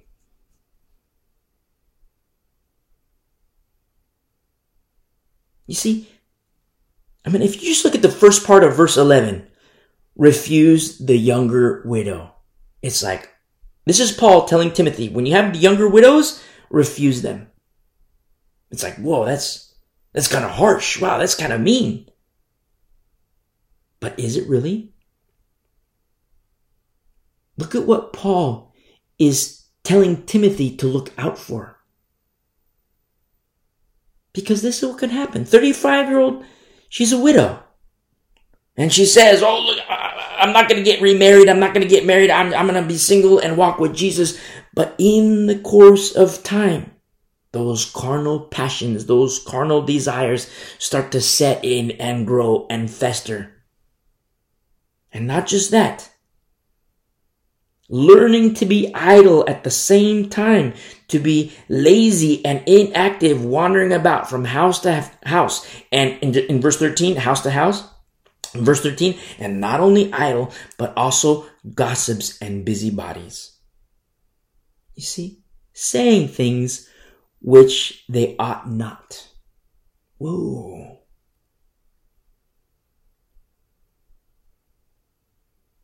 And to be a gossip and busybody is to be a talebearer and informant.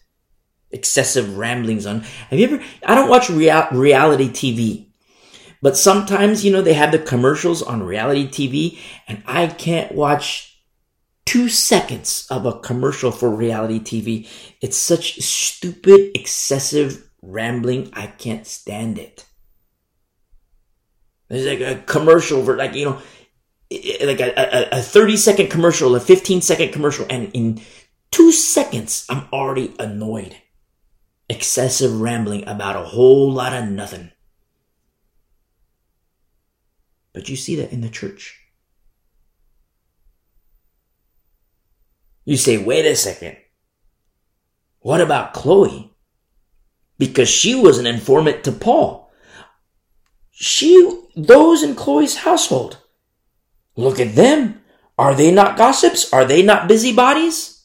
Because they were informants to Paul. But wait a second. Look at Chloe's bubble. Chloe's not like the average bear. You see, she was an informant, absolutely. But look at the fruit. Look at the remnant. You know, 2,000 years later, give or take a couple years, we're still exhorted by the witness of Chloe. Because without Chloe and those in her household, Paul found out about it through Chloe and those in her household. You see? Just like in that room. Paul and Chloe together in a room. You have man and woman, male, female, adult man, adult female, alone together in a room. Do you know how beautiful, do you know how holy that conversation is? No funny business, nothing dirty. We're talking about people Two people, men, women, not like the average bear. You see? And look at the fruit. Yes, Chloe and those in her household, yes, she was an informant. But look at the fruit of the remnant of Corinth. Post 1 Corinthians 5. From 1 Corinthians 6 all the way to the end. And in 2 Corinthians, look at the beautiful fruit of Chloe's witness. She's not like the average bear. You see? But among the remnant, think about what they might have thought about Chloe. Oh, Chloe, you know, sure, she, her big mouth, you know, here she is, she's gossiping again. And yes, she did inform Paul. But when you look at the fruit upon the remnant, it's holy. It's not gossip for the sake of gossip. It's not being an informer for the sake of, you know, gossiping about this guy and this guy and this guy and this guy. It's for the Lord. For his name. That there be no shame brought to the name of our Lord. And Paul goes to her male covering, or Chloe goes to her male covering, Paul. That's what's so powerful about understanding the text as Bereans. When you understand the text, context, co-text, Old Testament, New Testament, covenants, rules of engagement, these are things that the Lord teaches us. I mean, the Bible is nothing new. It's been around for a while. Where are the teachers? Where are the pastors to shepherd in truth? Because just like we had earlier, you know, you have the 40 year old deadbeat talking to, you know, 22 year old Pastor Timothy. Oh, Pat, look, the Bible says, you know, in verse 1, don't rebuke an older man, but you're supposed to exhort me as father. And, you know, you, you tell me I'm a deadbeat because I don't want to provide for my family. You tell me I'm a deadbeat. You tell me I'm an unbeliever. You tell me that I'm worse than an unbeliever and I'm denying the faith. That's not loving, Timothy. But Timothy's not twisting the scriptures. No, he's standing firmly on the scriptures. The deadbeat is the one who's twisting the scriptures. You see? Just like, you know, like in verse 13, you know, you wandering about from house to house, not only idle, but also gossips and busybodies saying things which they ought not. You could say, well, Chloe was a busybody. Chloe was gossiping. Chloe was an informant. Yes, she did inform Paul. But when you look at the fruit, when you see the impact to the remnant, praise the Lord that she informed Paul. You see, praise the Lord. Chloe is not like the average bear, neither is Paul. And in this special holy bubble, look at the fruit of it in the aftermath in Corinth. And 2,000 years later, look at us today studying these things. You see? Because of Chloe. You see? Beautiful. But the leaven, they probably didn't think too highly of Chloe. But that's leaven. Just like, you know, the old, the, the, the 45 year old deadbeat. You know, the, the 40 year old deadbeat, uh, you know, uh, talking to Pastor Timothy. Oh, you know, I'm older than you. Well, it's leaven. I mean, when leaven speaks, you can have a clear conscience because it's leaven. The problem is when people don't understand remnant and leaven. They don't understand formula. And you know, leaven says, Oh, I'm a prophet. Oh, I'm a prophetess. And they speak about this. They speak about that. And, then you have the unlearned ones who, you know, all of a sudden they have like a guilty conscience. Like, oh my God, you know, is he right? Is she right? And just like, you know, verse one, do not rebuke an older man. It's like, wow, you know, the, the 40 year old is older than, you know, if you're, put yourself in Timothy's sandals. You know, like, oh, I'm a 22 year old pastor, and Paul says, you know, don't let anyone despise my youth, and I'm not supposed to re- rebuke an older man and exhort him as father, but here you have this 40 year old deadbeat, this 50 year old deadbeat, this 30 year old deadbeat, and they're older than me. But when he understands formula, it's like, wow, you know, I have a clear conscience before the Lord. Yeah, you're older than me biologically, but biblically, you're a deadbeat. You see? The 45 year old, oh, Timothy, don't come at me like they were supposed to be loving. Don't tell me that I'm a deadbeat because I don't want to provide for my family. No, biblically, yeah, you're older than me. But, hey, the Bible says you're a deadbeat. See, you're worse than an unbeliever. You've denied the faith. Go get a job. Man, You see? And that's what's so powerful about understanding the text. Context and co-text, Old Testament, New Testament, covenants, rules of engagement. Just like, you know, yeah, anybody can be a widow. I mean, you know, married whose husband has died. Anybody can be a widow. The world has qualifications for widows. There's 20 year old widows. There's 30 year old widows. There's 40 year old widows. There's widows of all shapes and sizes, of all different kinds of varieties. There's widows all over the place. And the world says, yes, this lady is a widow, this lady is a widow, that lady is a widow, she's a widow, she's a widow, she's a widow, she's a widow, she's a widow. But the Bible says, these ladies are not widows. But this one is. You see? Formula. I mean, verse 11 refuse the younger widows. And when you're not forward looking and you see a widow being refused by Timothy, you see a widow being refused by Paul, and you're not forward looking, I understand why it's like, wow, you know, you're not going to help me. But being forward looking and understanding that Paul and Timothy sincerely care for your soul and their footholds that Satan can exploit and does exploit. He can make, you know, he plays the long game. A guy can fall in 10 seconds or 10 years. Satan knows how to play the long game. And that's what Paul is avoiding. That's what Paul is telling Timothy to avoid. You know, watch out for this, watch out for that, watch out for this, watch out for that. Biblical qualifiers.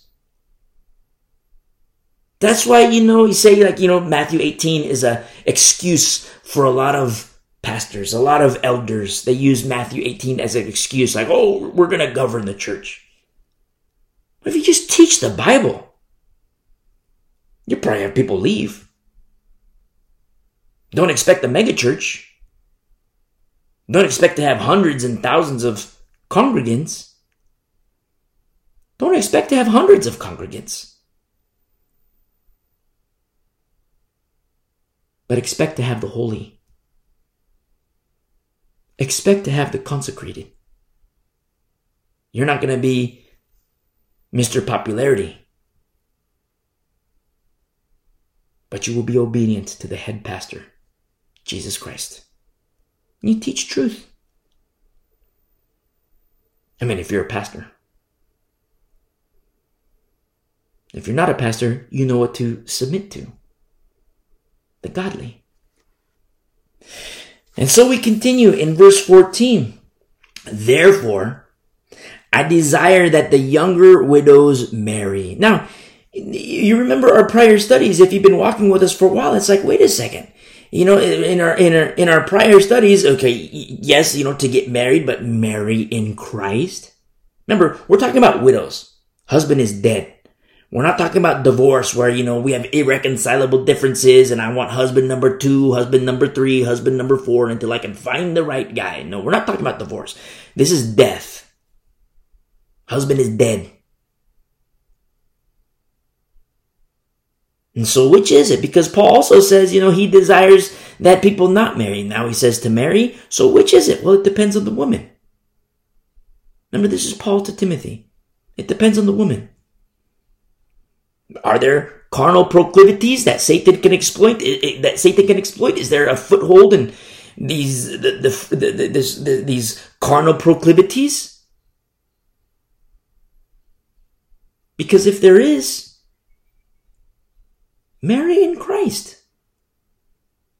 Husband is dead. That doesn't mean you don't go out and party and go out to, you know, ladies' night and go out to the bars and, you know, look for Mr. Right. No, in the faith. Marry in Christ.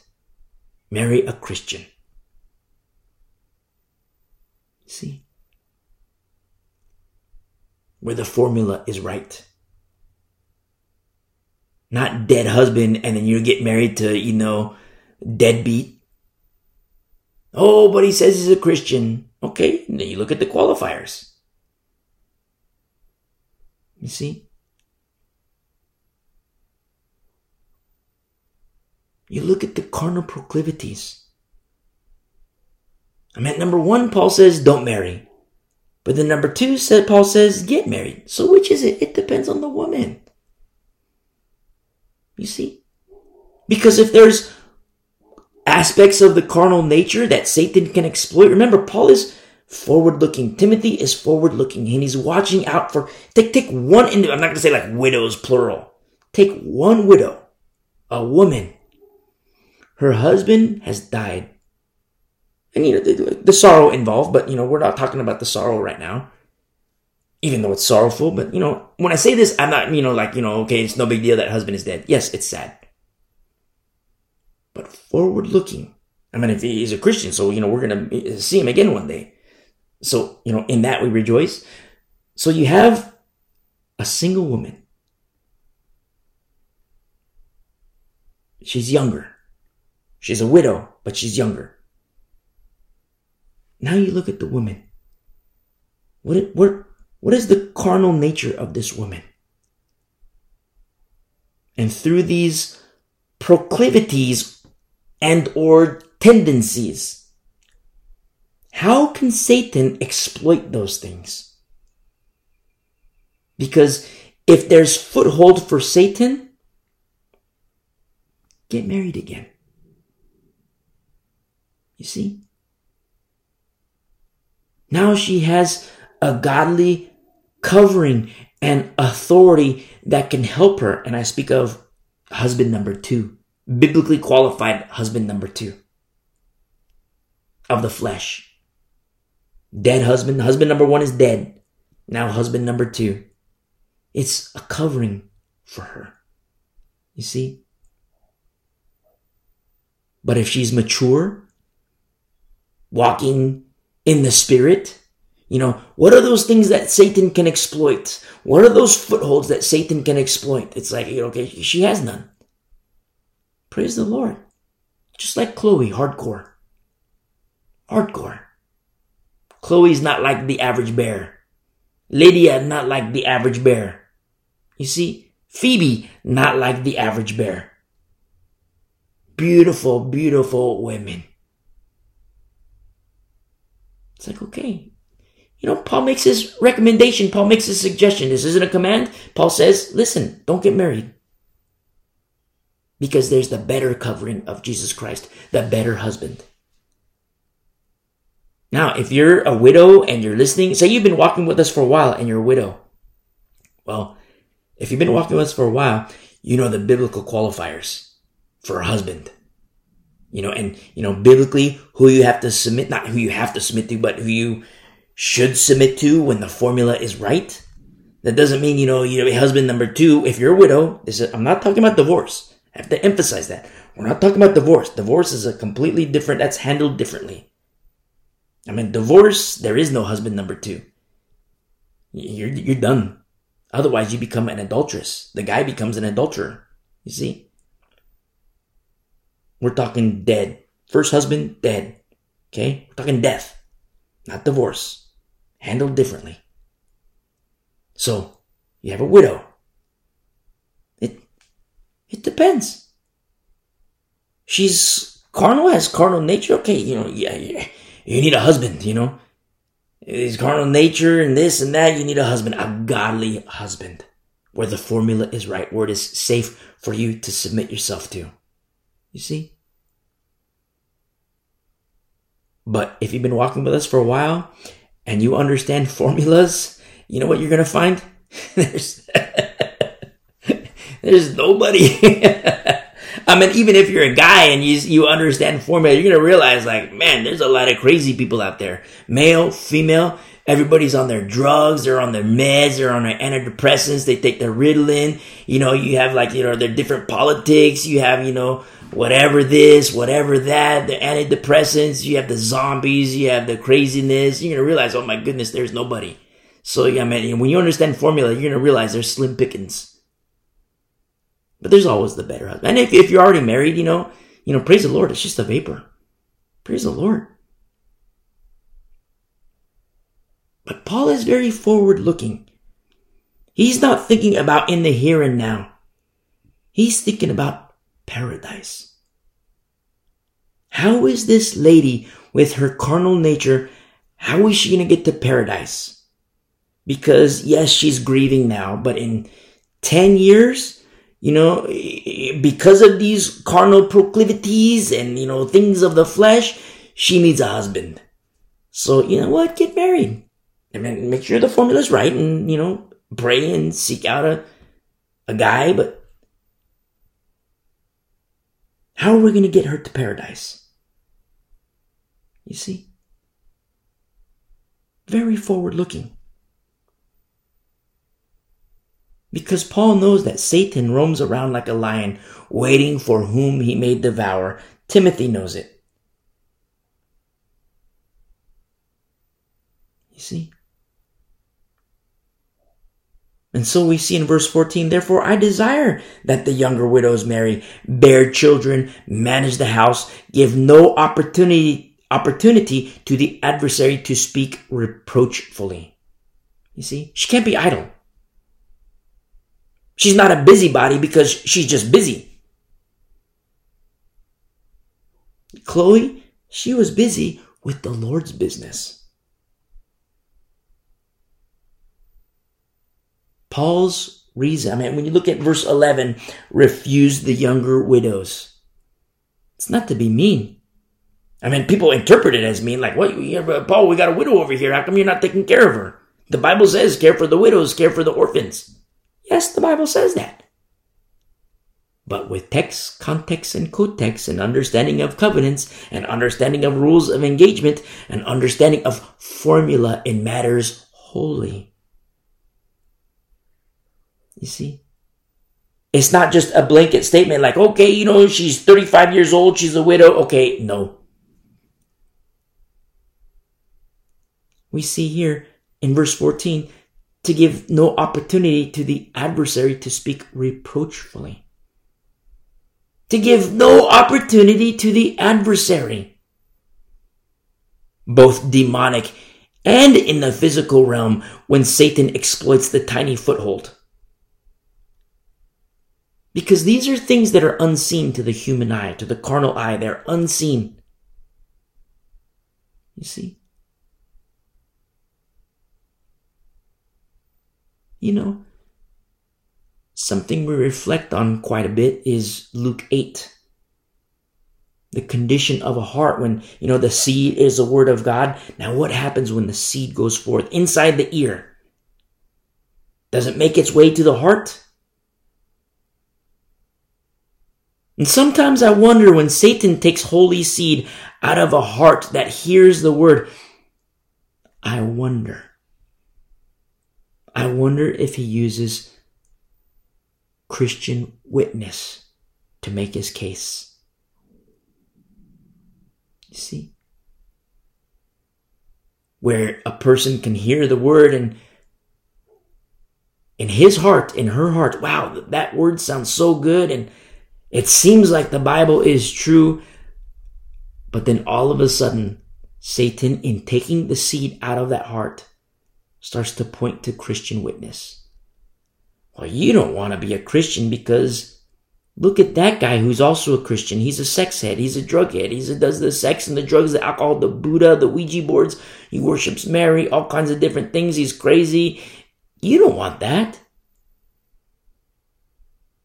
A lady can be like, wow, the, the word of God, it sounds like it's true. And I think God is real. And I think Jesus, uh, you know, should I repent and receive Jesus Christ as Lord, just as this guy says? But then all of a sudden, Satan, you don't want anything to do with Jesus. Look, this other lady, she says she's a Christian.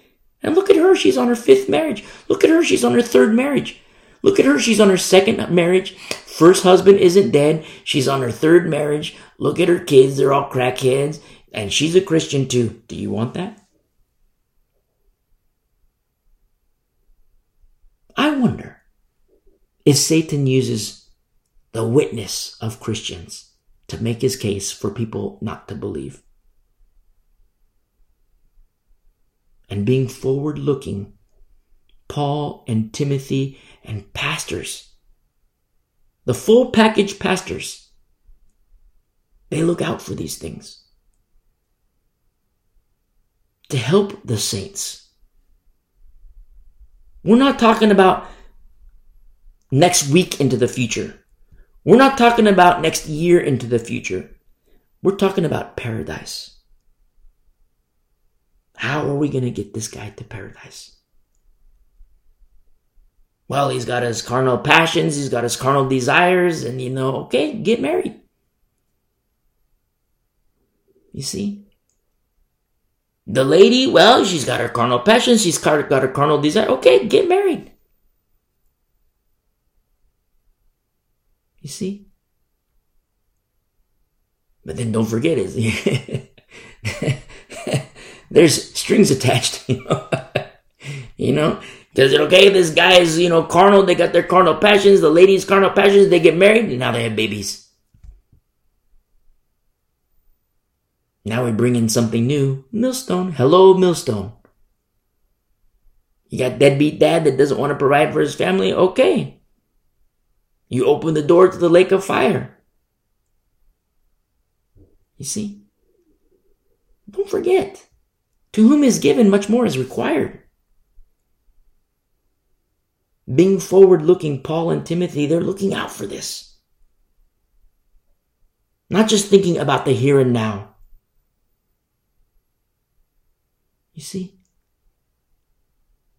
It is safe to submit to Paul. It is safe to submit to Timothy because in them the formula is right. We're talking full package.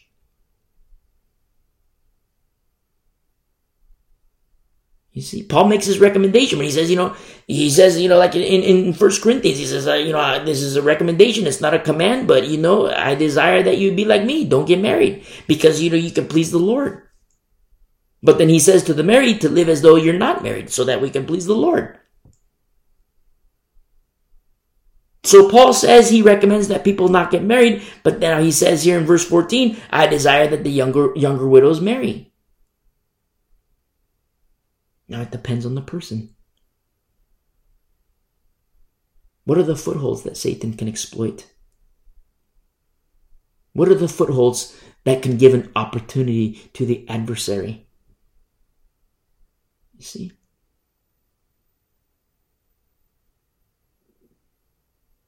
That's hardcore. That's hardcore. I mean, to be forward looking as a forward observer, what's it going to be like a week down the road, a month down the road, a year down the road? Scratch that. What's it going to be like? How are we going to get to paradise as one body?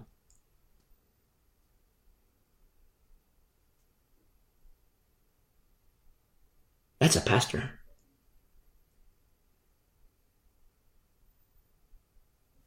Look at verse 15. For some have already turned aside after Satan. Whoa. In the Greek, it's to turn away to follow Satan.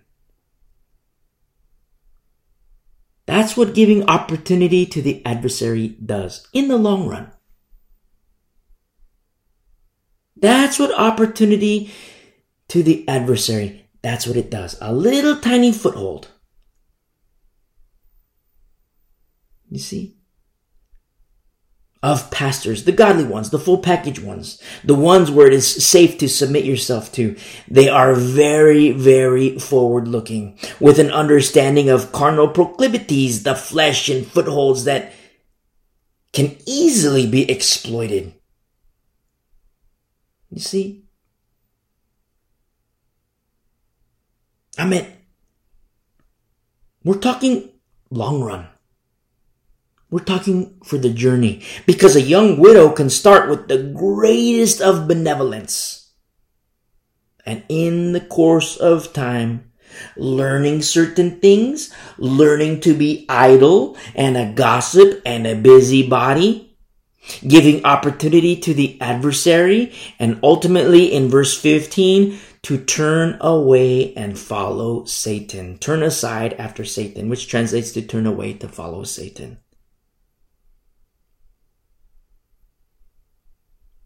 Remember, they learn to be lazy and inactive.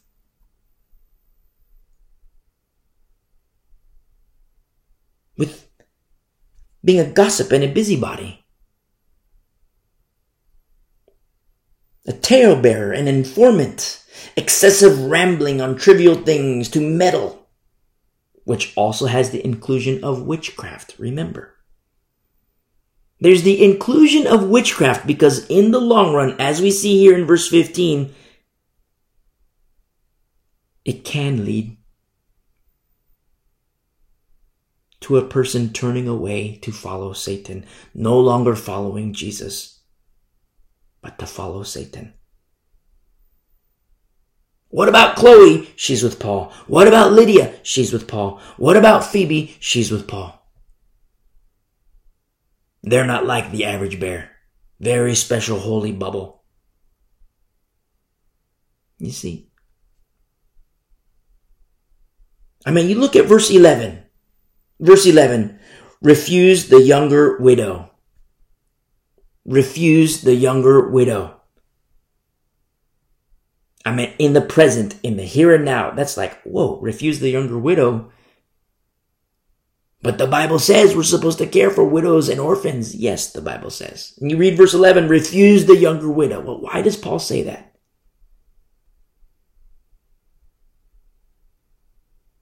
Because in the long run, look at what it can lead to. Verse 15. Because this widow, in the long run, can turn away and follow Satan. But even with that, there's a special framework behind disobedience. There's a special framework behind wickedness. There's a special framework behind walking according to the flesh. And when you see these things, remember Paul, one on one letter, Paul to Timothy, Paul is saying to Timothy, teach on these things so that the women know, so that the young girls can know because they might be married one day. So that the dads and the moms know how to raise their kids and teach on these things. Hey, son, don't be a deadbeat. Hey, baby girl, when you get married, you know, you, you just be like Paul, you know, hey, baby girl, you know, Paul says don't get married, don't get married. Son, Paul says don't get married. It's just a suggestion. And you know what? I suggest it too because there's a lot of crazy people out there. Everybody's on their Ritalin, their you know, they're, they're, they're pills for this, they're pills for that, they're antidepressants for here, they're antidepressants for that, they're anxiety pills, and everybody's a zombie and a bunch of craziness around there. So, you know, Paul makes this recommendation. You know, I, I, I, I, I suggest, I recommend, I desire that you stay single, but it's not a command, just a suggestion. But now the body of Christ knows Paul is saying to Timothy, teach on these things. Look out for these things. You see the deadbeat dad? Tell him. You see the deadbeat lady? Tell her. You see the unmarried men and women? Tell them so that they know. What is godliness? What is pleasing before the Lord? What is pleasing to the Lord? So that they know, a young boy can know, like, okay, then what the framework could look like for the here and now, but then the young boy can grow and mature. Carnally speaking, the Lord, the young boy can grow and become a man, you know, according to the flesh. And when he gets married, knows exactly what the framework looks like so that he can make a choice to honor the Lord. Just like, just like the Old Testament. Moses speaks, okay, balls in your court. You see? Joshua speaks, okay, balls in your court. Paul is saying to Timothy, speak, teach on these things, okay, now the ball's in their court. Let them choose. Let the saints choose. And if they honor the Lord, praise be to the Lord. That's like straight up love feast. That's beautiful. But if they bring dishonor to the Lord, okay, now you got to tell them. Now there's a, a way for dealing with leaven. You see?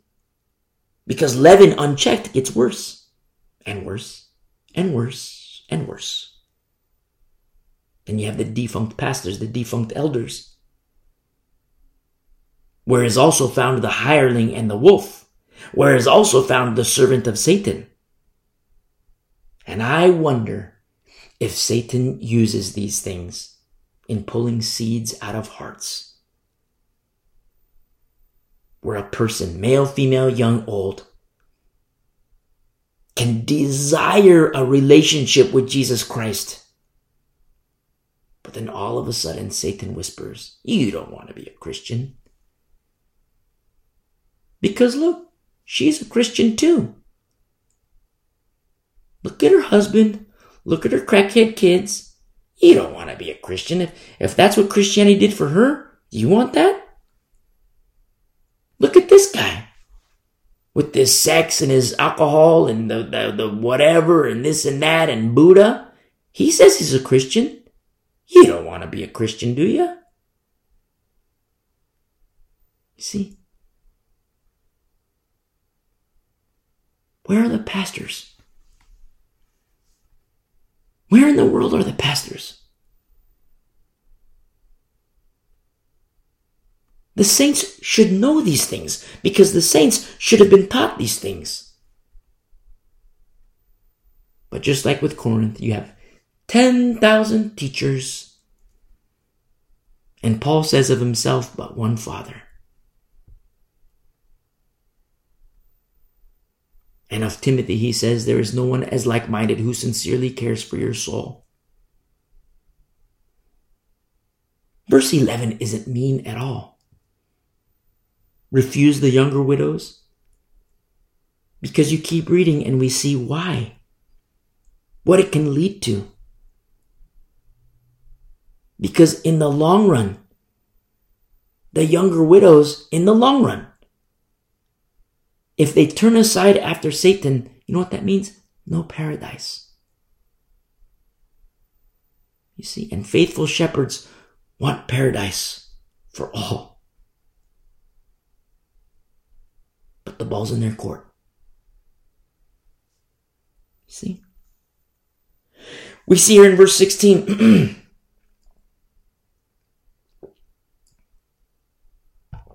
in verse 16 if any believing man or woman has widows. Now this is like if if there's a parent who becomes a widow or an adult child becomes a widow. So we see if any believing man or woman has widows. So it's like you know if you like you know uh, uh, uh, dad dies now mom is a widow. Or you know uh, say baby girl's an adult now and like you know baby girl's an adult and her husband dies so she's a widow. So it's like you know that's verse 16 if any believing man or woman has widows let them relieve them. You see, ministry within a family.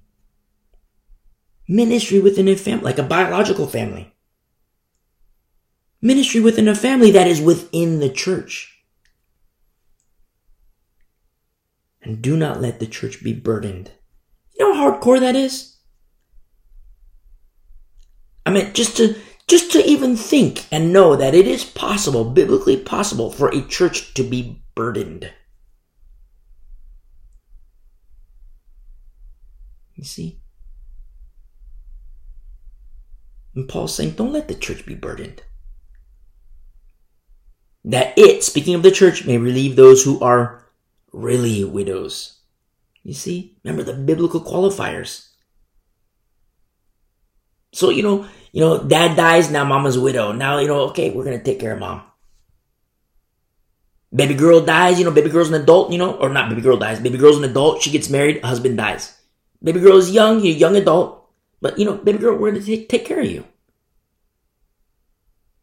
Church doesn't, doesn't matter. I mean, like, church, church funds, we don't need church funds for this. We don't need church funds. You know what? We got this. That's not said in a prideful, like, you know, we got, oh, we got plenty of funds. No, no, no, no. It's not in a prideful way. But this is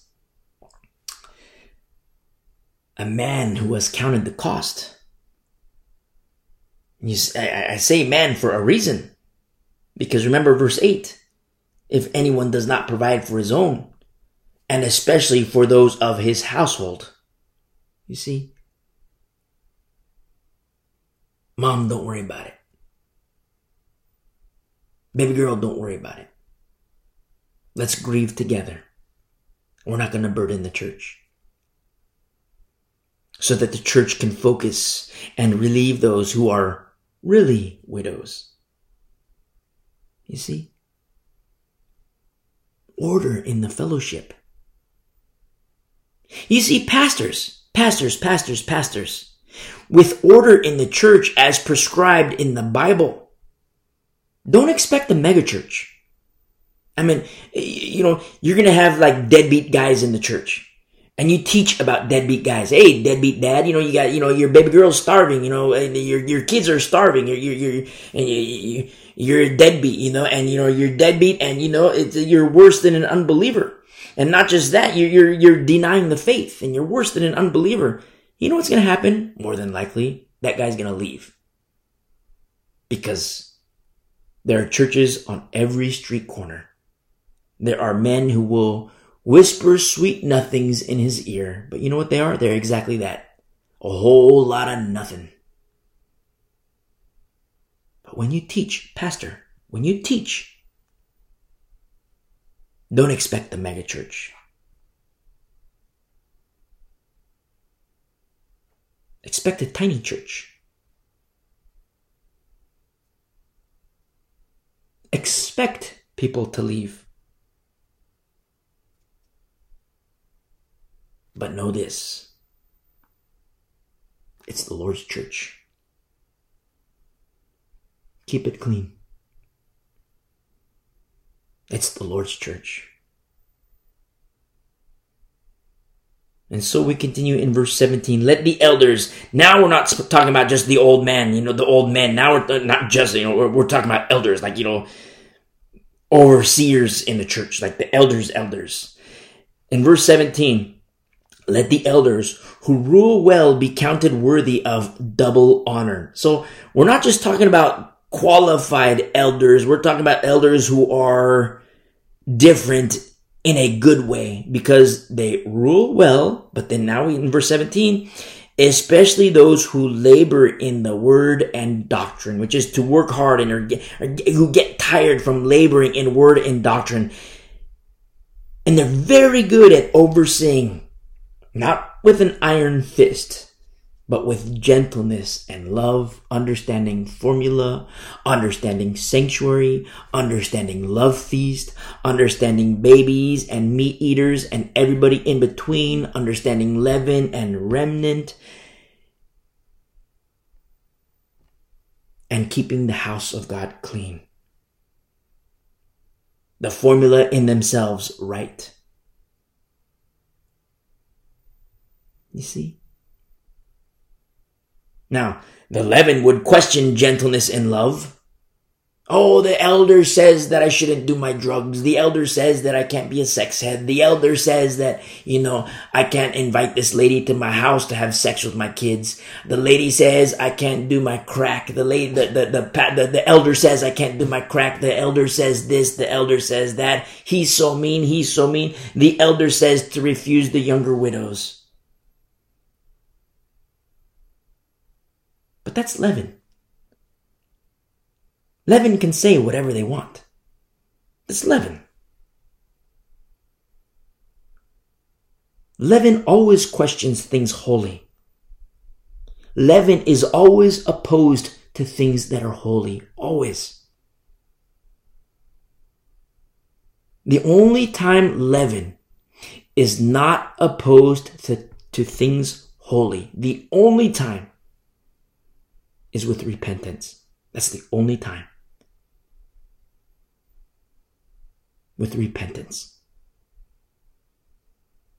Outside of that, leaven stays leaven.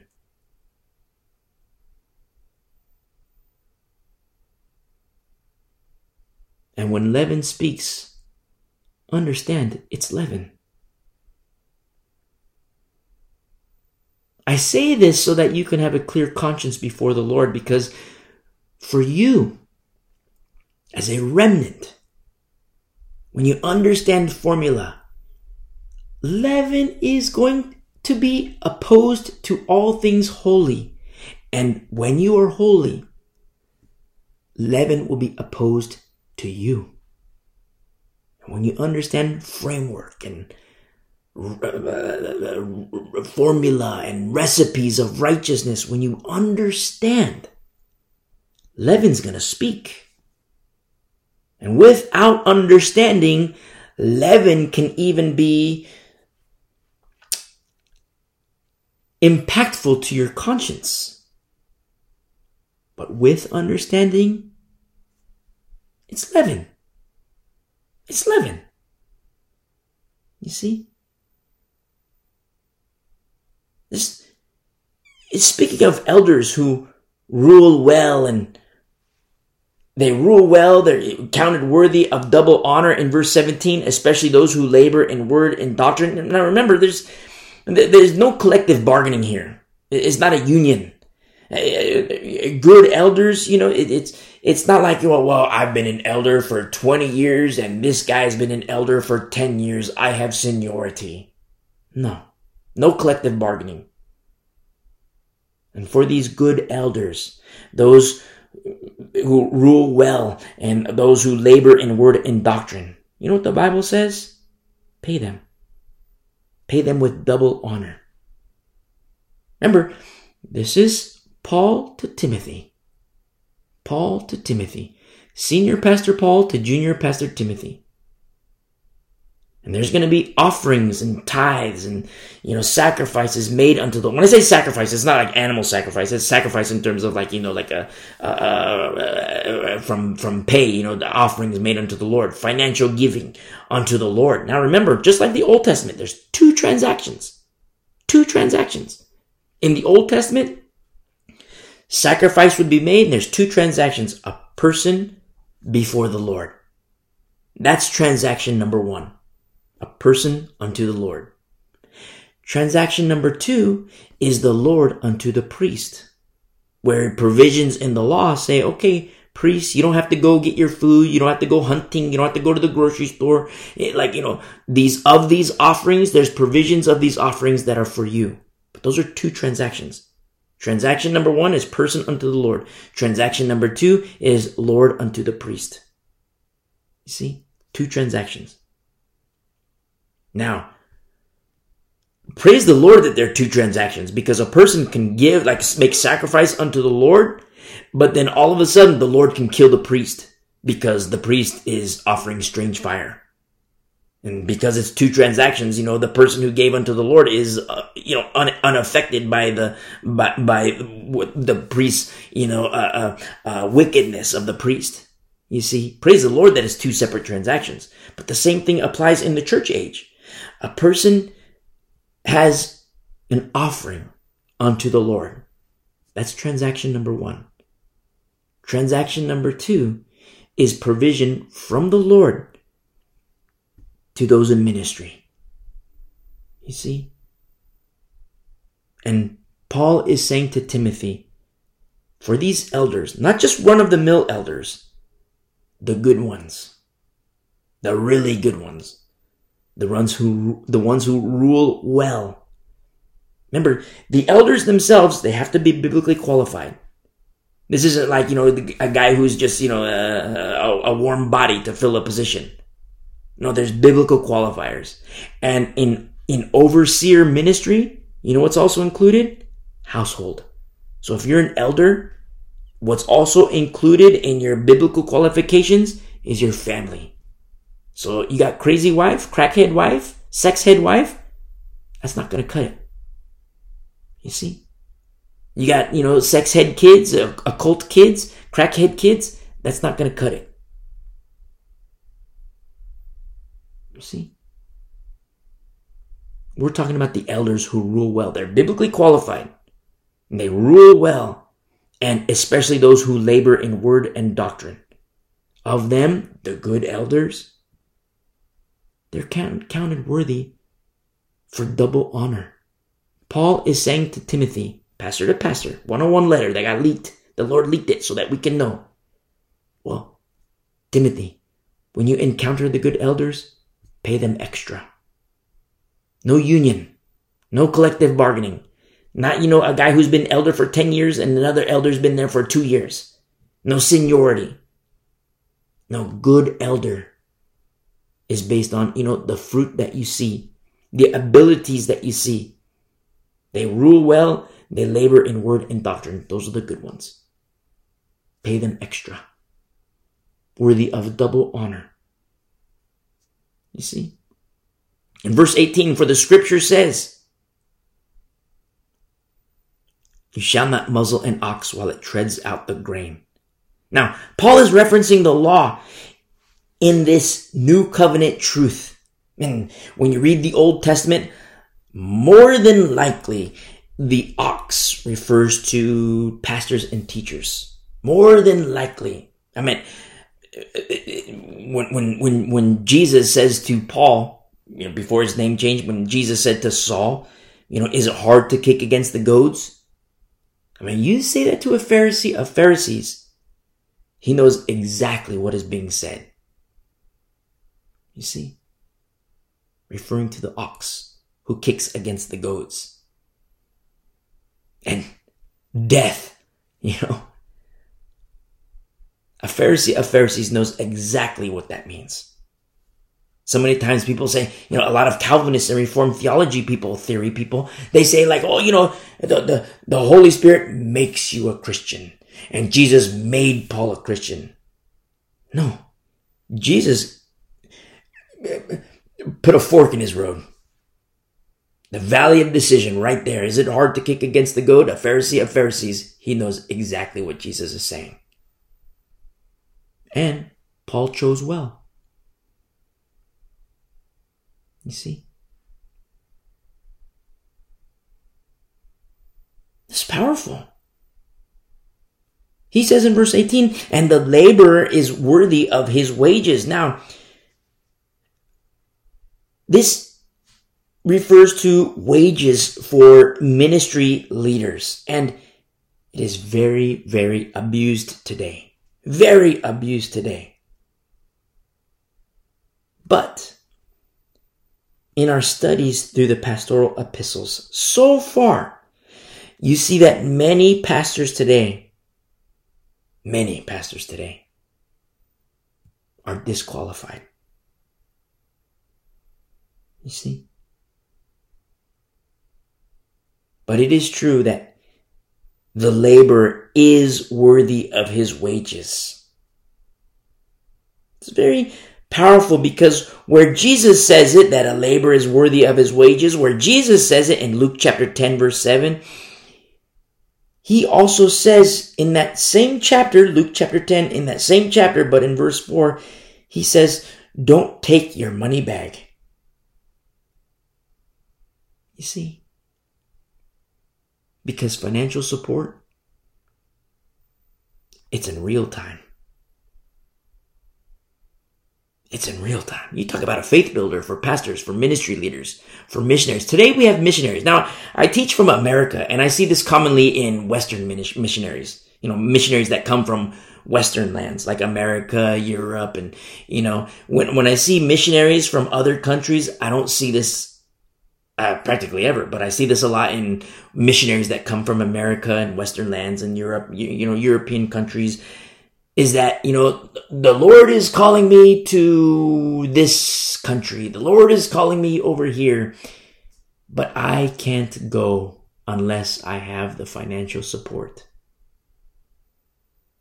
That's unbiblical. Because biblically, financial support, it's in real time. And sometimes there is no financial support because the Lord is teaching. I mean, that's if the Lord is calling. You see? Because when the Lord says, Hey, I want you to go from point A to point B, you know what? When it's the Lord, you better go. When the Lord says, I'm calling you from point A to point B, you better go. Sometimes, you know, missionaries, from America. I teach from America. Sometimes missionaries from America. Oh, the Lord is calling me over here to this country and I just want to talk with you, brother. Okay, number one, you know, yeah, sure, we can have a conversation. Let's talk. But number one, what are you doing here? Because if the Lord is calling you, what in the world are you doing here? Oh, okay. Uh, uh let, let, let, let me cut to the chase the Lord is calling me over here, but I can't go unless I have, you know, five thousand. Unless I can secure five thousand dollars a month. It's like, whoa, where are you going? I mean, five thousand dollars a month—that's a lot of money to where you're going. That, that that's gonna that, that that's a lot of money to where you know that five thousand dollars goes far over there in that country. So what's up with the five thousand? Well, I need rent. I need to get a car, and you know there's inflation. So accounting for inflation, I need to eat. I need to pay for gas, like the rising cost of gas. I need to pay for gas, and uh, I'm gonna stay in this. Uh, I wanted to stay in this five star hotel, but I'll, st- I'll, I'll settle for a four star hotel. And you know, I need my food and I need breakfast, lunch, and dinner. And on top of that, I need my my health care. I need my provisions for if I get hurt, I can get flown back to the United States. And so I need a you know medical evacuation coverage. And then uh, I also have my 401k. I'm gonna fund my 401k, and so I need to put money into this 401k to, to just to help me. So when I'm all done with this, that I have money to retire from. And then they have the guilt trippers. So if you want to be a part of what the Lord is doing, I need the five thousand uh, dollars. How how much would you like to uh, commit? What would your monthly commitment be? You see, hey missionary, you need to repent. Because biblically, when you see financial support, it's in real time. You see? The Lord absolutely says the labor is worthy of his wages. But it is also written, don't take your money back.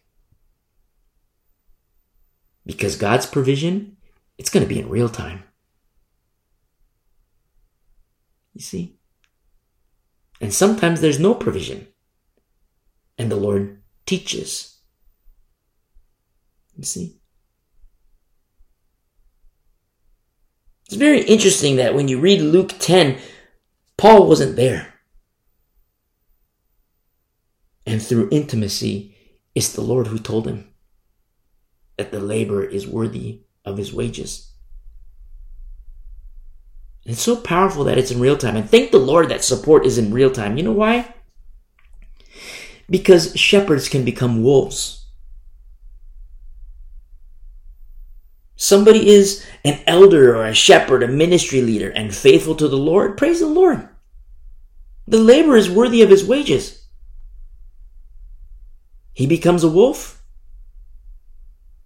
Starvation. I mean, the wolf doesn't have to be killed. The wolf dies because of starvation. That's what should happen. Praise be to the Lord. And I speak metaphysically, you know, when I talk about killing wolves and wolves, you know, starving or, you know, wolves uh, that need to get another job because, you know, they're not, not making ends meet. Praise the Lord that biblically financial support is in real time. because somebody wants to break off from truth, they, they cut off support biblically. But, but, you have these servants of Satan who twist the scriptures, the guilt trippers. They pass the offering plate multiple times in a church service. They pass the offering plate, all this, all they don't want people to understand formula because they don't want people to realize and see that they themselves are disqualified. And meanwhile, they have a steady paycheck. They get their big fat bank accounts. They got money in their bag and financial support it's not just in real time. They got like, you know, you know, maxed out 401ks. They got money for this. They got money for that. They get their private jets. They get their limousines. They get their parsonage, multiple parsonage. Wickedness. And these wolves and hirelings, they don't want saints to know formula so that saints can know, wait a second, this guy's a wolf. He should be starved. No more financial support. He should be starved so he can die, metaphysically speaking. You see? That's what should be happening. But no, you have these people who go out for financial support. The Lord is calling me over here and I can't go unless I get $5,000 a month. So do you want to be a part of what the Lord, I mean, what believer, I, you know, these guilt trippers, what believer doesn't want to be a part of what God is doing? You see? And so these people, they use the guilt trip. Do you want to be a part of what God is doing? You see? And support is in real time. Not this, you know, $5,000 a month gig.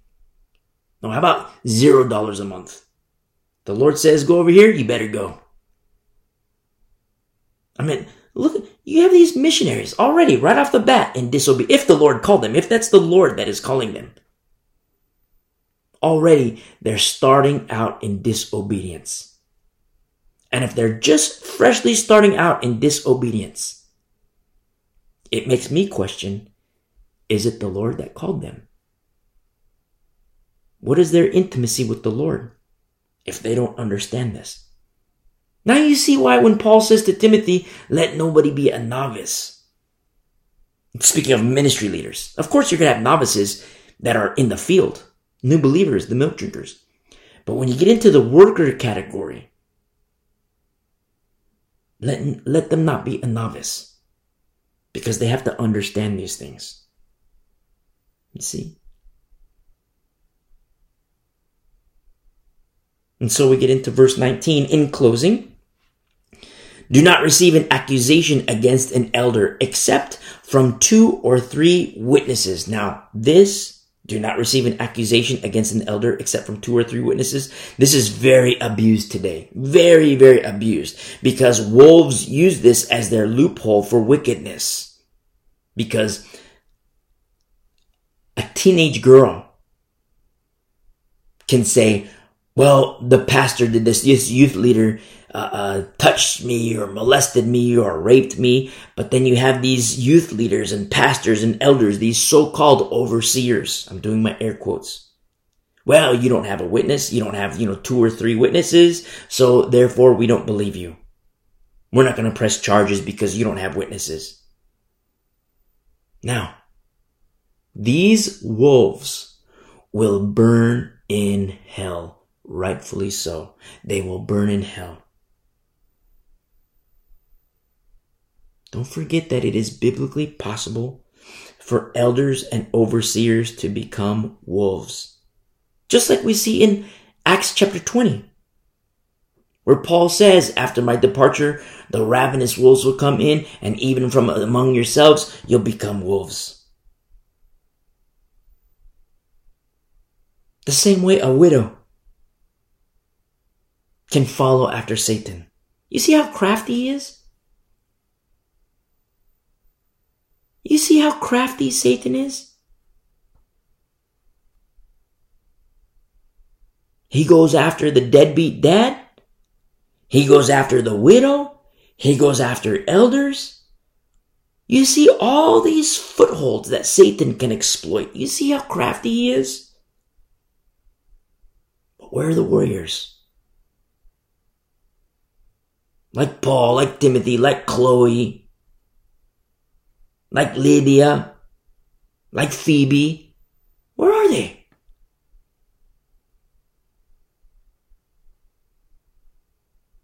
Verse 19 is a biblical truth, but it is highly, highly abused by the wolves today. Because they say, well, you know, you know, they pull the, the, the, the Matthew 18 job. Oh, you know, you know, you need witnesses. So you don't have witnesses. We're not going to believe your accusation. You're, you're just a little girl. You say this godly man touched you. You say this godly man molested you. We're not going to believe you because you don't have witnesses. See, and then the parents go away. They think, oh, you know, baby girl just made up this story. I don't know how she got was so descriptive. I don't know how she knew of those things, but baby girl just made up this story because, oh, look, this man of God he says that there needs two two witnesses. They need witnesses two or three witnesses. And the bible says you know two or three witnesses. And so therefore we're to keep submitting to this guy. Baby girl we're to keep you enrolled in this youth group. And then you have wicked pastors who say well you know it's satan in your kid your kid is influenced by things demonic. And then parents, they just figure, oh my goodness, well, the Bible says we're supposed to submit to this pastor. And so we're going to submit to this pastor and we're going to pray and fast for our kid. The whole time the kid's been molested. You see? And pastors like to shield themselves and they use the Bible to do so. Such sick disgusting freak shows who stand at the pulpit will burn in hell. Rightfully so.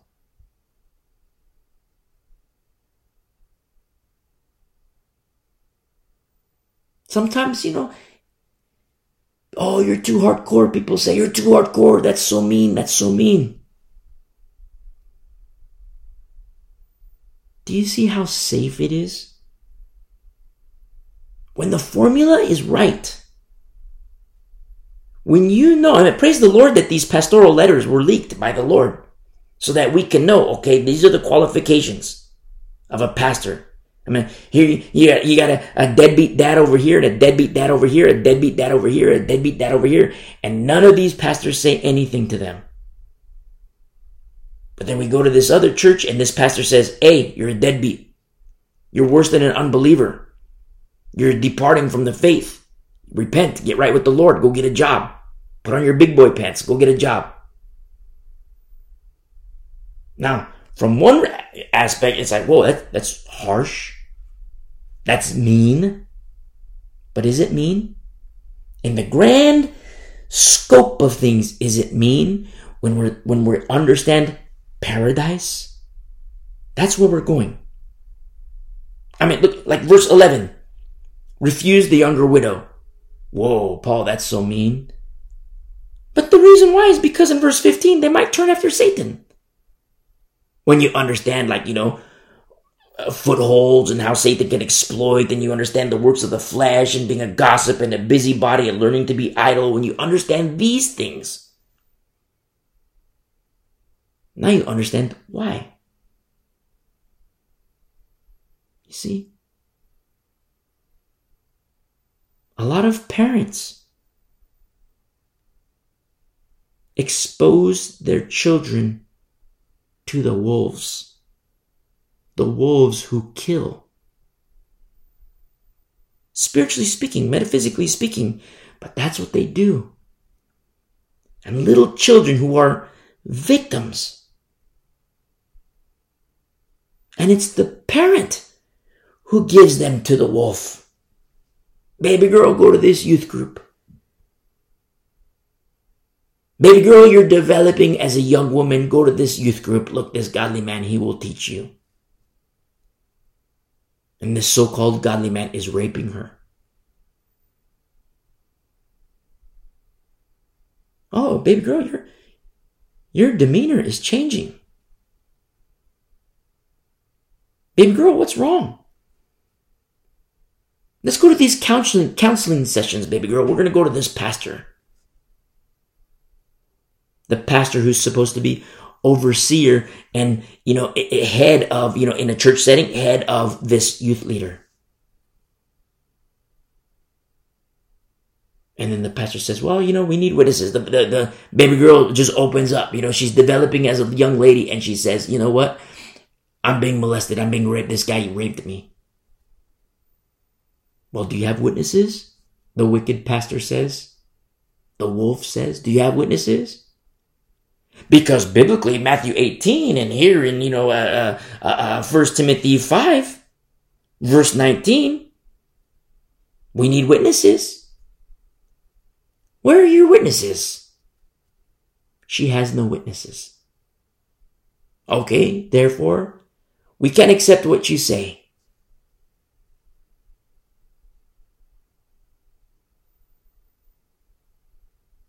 very dangerous days that we live in. And the wolves, they use the Bible to shield themselves for wickedness. They're predators. They stand at the pulpit and they are predators. It's happening. It's happening. Look at all the pastors who molest kids.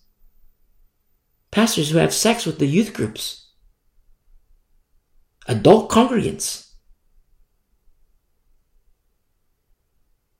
A pastor who didn't want to get caught. He was having sex with a boy, molesting a boy. Teenage boy. You know what he did? He cut him up in pieces and puts his torso in a dumpster. A pastor dismembered a boy because the boy said he was going to come go public. And a pastor dismembers the boy and puts his torso in a dumpster.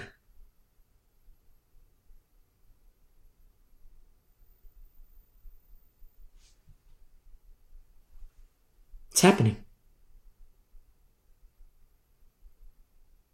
Parents, be wise. Yes, it is a biblical truth to submit to a pastor. But you better understand what a pastor is. Because a pastor is not the freak show. That's what the wolf is. You better understand. For the sake of your children. I mean, for the sake of your soul, but don't forget the millstone. And today we have parents who are sacrificing their children to the wolves. And the whole time they think they're living in holiness when it is really wickedness. Praise the Lord that the Lord leaked these letters. Paul to Timothy and the Lord leaked them so that we can understand the formula who to submit to. This guy, it's safe to submit to him. This guy, it's safe to submit to him. This guy, it's not safe. This guy, not safe. This guy, freak show. This guy, freak show. This lady, freak show. This lady, freak show. You see? How do we identify? Because the Word of God shows us. The Lord teaches us. You see? And so we continue in verse 20. Those who are sinning rebuke in the presence of all. Who does this? Elder and non elder alike, those who are sinning rebuke in the presence of all. Who does that?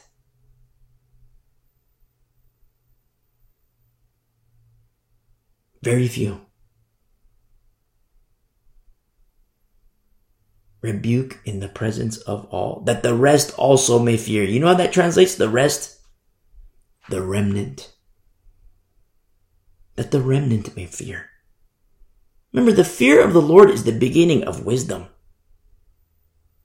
This is a one on one letter. Paul to Timothy. And Paul is saying to Timothy, watch out for these things. Be on the lookout for these things. Be on guard for these things because you, you're going to paradise.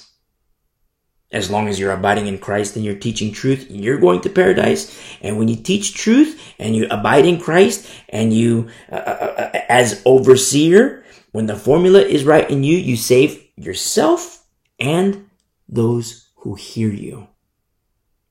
You see? It is safe to submit to Timothy.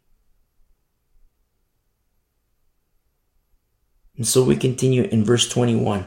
I charge you before God or in the presence of God and the Lord Jesus Christ and the elect angels that you observe, which is to obey, watch, and guard, that you observe these things without prejudice.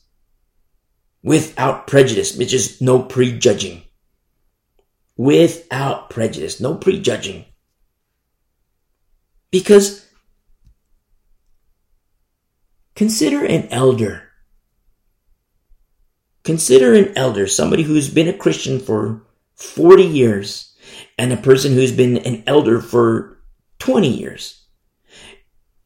And this elder is molesting a child.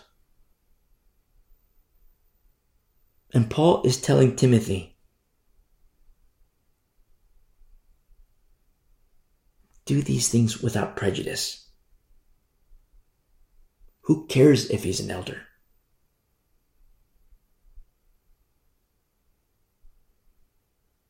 Doing nothing with partiality. Remember, God is no respecter of persons.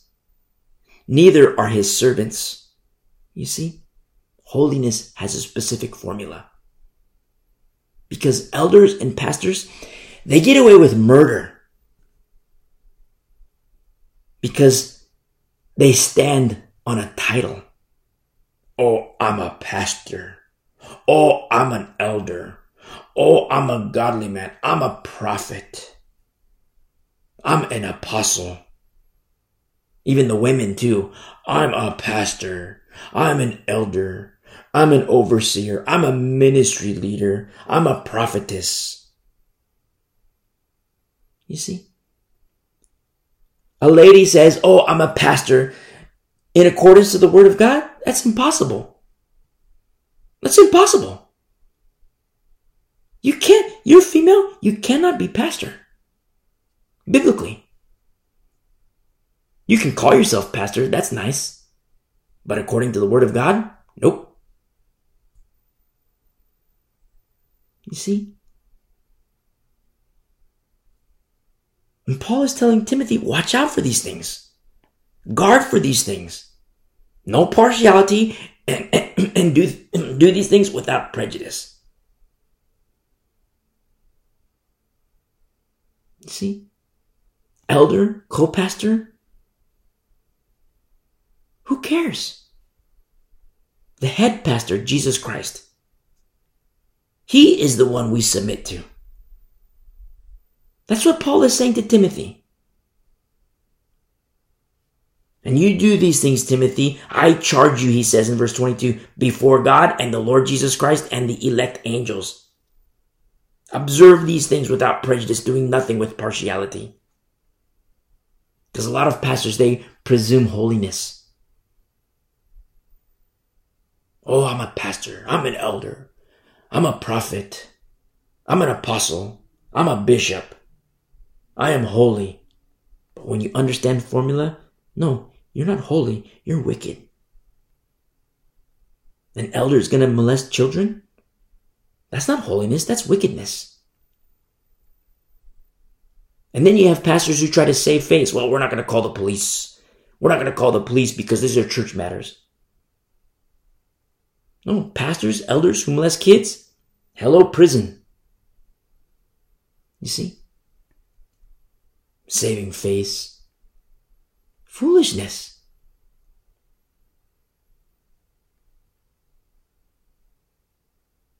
God is no respecter of persons. He sees the heart. He sees the mind. Remember Amos? I'm no prophet nor the son of a prophet. And the Lord, hey, you're my guy. Just like the Mary, Mary, you're my gal. Paul, Phoebe, Chloe, Timothy, Silas, Titus, you're mine. I'm going to use you. You see? Because the Lord sees. verse 22, do not lay hands on anyone hastily. You see, people treat laying hands like a magic wand. You know, I hate to say that. And, you know, I, I, I don't like saying that because, you know, magic, like the dark arts, things of the occult, I don't like that. But that's how people treat laying hands. People treat it so, like it's a magic wand. Oh, lay hands on you and, you know, this is gonna happen and this is gonna happen. And because when it doesn't happen, they fake it. They treat it like a magic wand, but it's not. And Paul is saying to Timothy, don't lay hands on anyone hastily, nor share in other people's sins. You see?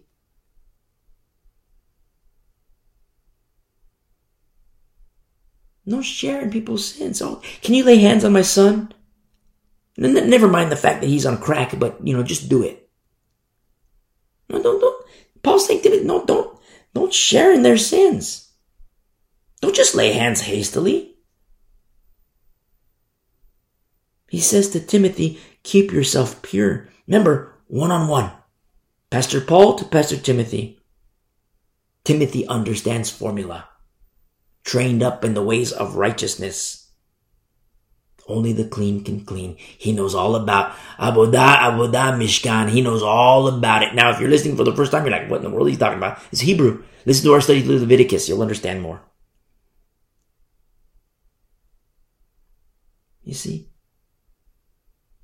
He continues in verse 23 No longer drink only water, but use a little wine for your stomach's sake and for your frequent infirmities. You see, what happened with Timothy is that he got the sickies rather frequently. He got the sickies frequently. Paul says, use a little wine. Use a little wine. Now, I mean, when you're not feeling well, sometimes you know I'm not feeling well. I get the sickies from time to time. Not often. I mean, now that I think about it, it's been a while. Sometimes when I get the sickies, I'll drink some NyQuil. You know, the the nighttime, sleepy time, whatever, so you can sleep better. That's old school commercials. I'll take some NyQuil. It's like, like Timothy, you know, he got the sickies, his frequent infirmities, and Paul saying, use a little wine. Don't just drink only water, but use a little wine. Now, this verse is widely used among the winos today. Now, the winos use this verse to excuse their addiction. And Paul, you know, they, they, make these excuses. Well, Paul says it. Have you, have you ever talked to a wino in the church and they say, well, you know, Paul says drink wine, so, you know, therefore drink wine. But remember, this is a one-on-one. This is Paul to Timothy. Now, remember, formula. Paul and Timothy are not like the average bear. Previous chapters among overseers, you know, heavy things against wine, against alcohol, being given over to wine and strong drink. And here Paul is saying, don't drink only water, but use a little wine for your stomach's sake and your frequent infirmities. And you have people today, well, you know, I'm going to go ahead and get drunk because Paul says, you know, go ahead and drink a little wine. Paul, you know, I'm, I'm going to have this nice meal and I'm going to drink some, you know, my, my Chablis and I'm going to drink this and that, my little red wine, white wine and this and, you know, Zinfandel this and Zinfandel that. And they make these excuses trying to excuse their own addiction. But when we get into addiction, that's a different ballgame. You see? Addictions alcoholism. And I say this as a former alcoholic. The Bible says to separate from those who are under addiction sexual addiction, alcohol addiction, drug addiction. You see? Now there's healing in the Lord from addictions. But if someone's going to play games with the Lord, that's a different ballgame. It opens the door. It's, it's treated a different way. You see? because now that person is leaven in the camp. And so you have the winos of today, you know. Oh, the Paul says drink wine, so I'm gonna drink wine. Paul says drink wine, so I'm gonna get drunk. Paul says drink wine, so I'm gonna have scotch. Paul says drink wine, so I'm gonna have whiskey. You see, fools. They don't understand that for 14 years, little Timmy, raised in Paul's bubble, learning the ways of righteousness only drinking water. You see? Doesn't want to touch wine. He doesn't want to touch wine. So much so, knowing that for his stomach's sake and his frequent infirmities, that a little wine would help. And he doesn't want to do it. And it's not just Joe Schmo telling him, hey, you know, have a cup of wine, have a glass of wine. No, this is Paul, his spiritual father. Paul, of Timothy, his spiritual son. And it's Paul who's saying, in this very, very holy, special bubble that little Timmy was raised in, And it's Paul who's saying, listen, don't just drink water now. Use a little wine. It's not use a little wine and, you know, you know, down the whole bottle. It's not a little wine, you know, uh, to go with your meal. No, the purpose of it is for your stomach's sake and your frequent infirmities. You see? Not a six pack every night. You see how beautiful this is? Not being given over to strong drink, but for his stomach's sake. Frequent infirmities.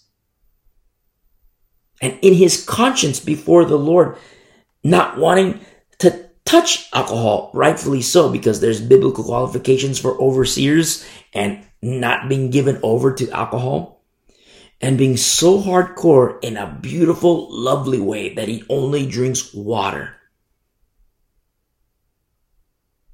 And Paul knows this. Paul knows that, you know, you know, you, you go, you know, be, become an alcoholic now. No, Paul knows.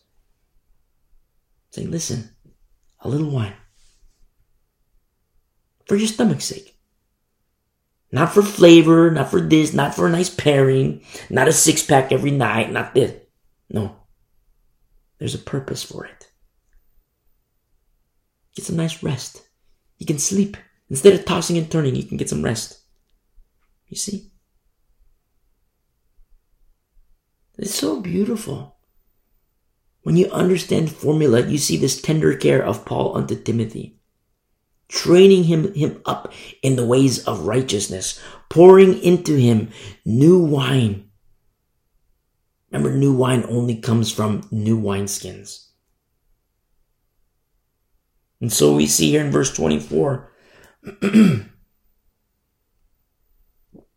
verse 24, some men's sins, some men's sins are clearly evident, preceding them to judgment.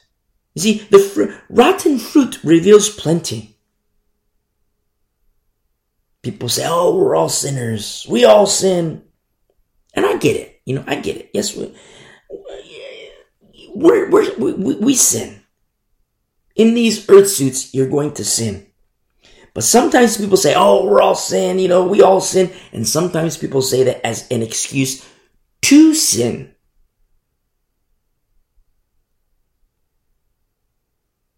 In these earth suits, you're never going to be sinless. You nor me. We're never going to be sinless, but we can sin less and less and less and less as we grow and mature in Christ. But today people say, oh, we're all sinners, and they use that as an excuse to sin. Don't do that. And with some men, sin is evident clearly and their sin precedes them to hell, as is written here in verse 4, preceding them to judgment. And I'm going to say something a little hardcore.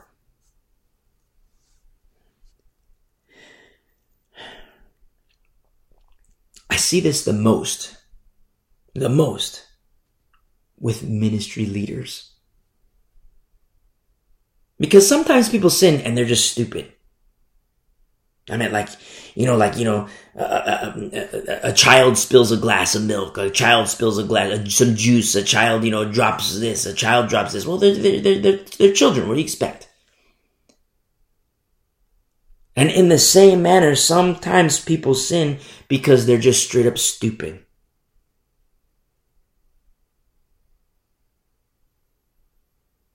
But when a person knowingly sins, that's a different ballgame. I mean, sometimes there's sin because a person's stupid and doesn't know is an idiotes without understanding. Which is understandable. Still needs to be addressed in addressed in a holy manner, according to the word of God, and truth needs to be taught so that the ball's in their court and the person can make the choice and repent and get right before the Lord and get cleaned up so that they're not stupid anymore and moving on to perfection, no longer idiotes. But sinning knowingly is a little different. It's premeditated. And when I say I see this the most with ministry leaders, I speak of pastors, elders, teachers, worship leaders, youth pastors, those in ministry. It's a little different. You know why? Because they know. They're still stupid because of the choice they made to sin. And in no way, shape, or form am I trying to excuse sin. But they knew, the ministry leaders. Because, you know, a, a, a, a, baby can spill juice because, you know, they're a baby, they're a child, they're, they got the balance, they got all kind of, you know, uh, muscle factors, brain factors, motor skills. They got all these factors in place. They just have, you know, they don't realize that, you know, this grape juice, it's going to stain the carpet. They don't, they don't factor in these things. They're learning. But when an adult does it, knowing all these, having the motor skills, knowing that it's going to stain, knowing this, and they do it on purpose. You figure, well, wait, it's, it's the same. The baby spilled the juice and, you know, the 30 year old spilled the juice. Well, with the baby, is it's, it's, it's excusable. But with the 30 year old, there's more factors involved because he has what the baby doesn't have, you know, motor skills, understanding, knowing that the staining and all factors in play.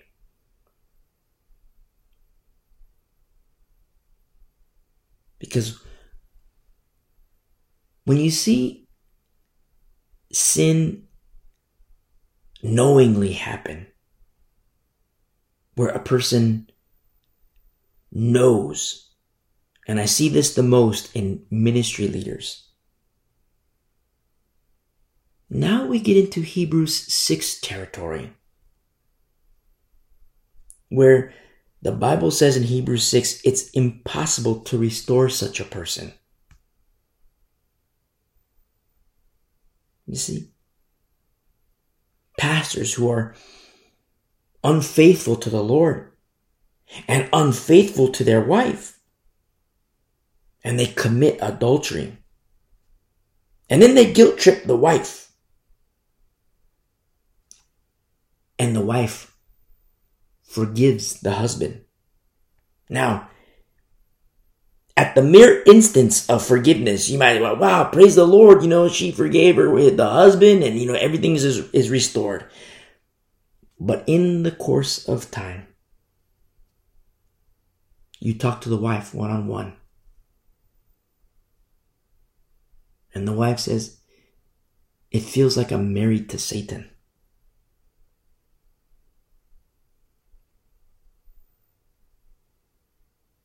Because there was sin committed knowingly. I mean, the fool, the, the, the, milk drinker commits sin, that's one thing. It's dealt with, it's handled in one manner. But when a pastor does it, when an elder, when a worship leader, when a ministry leader does it, one who knows. It's a little different ballgame. In some cases, a lot different.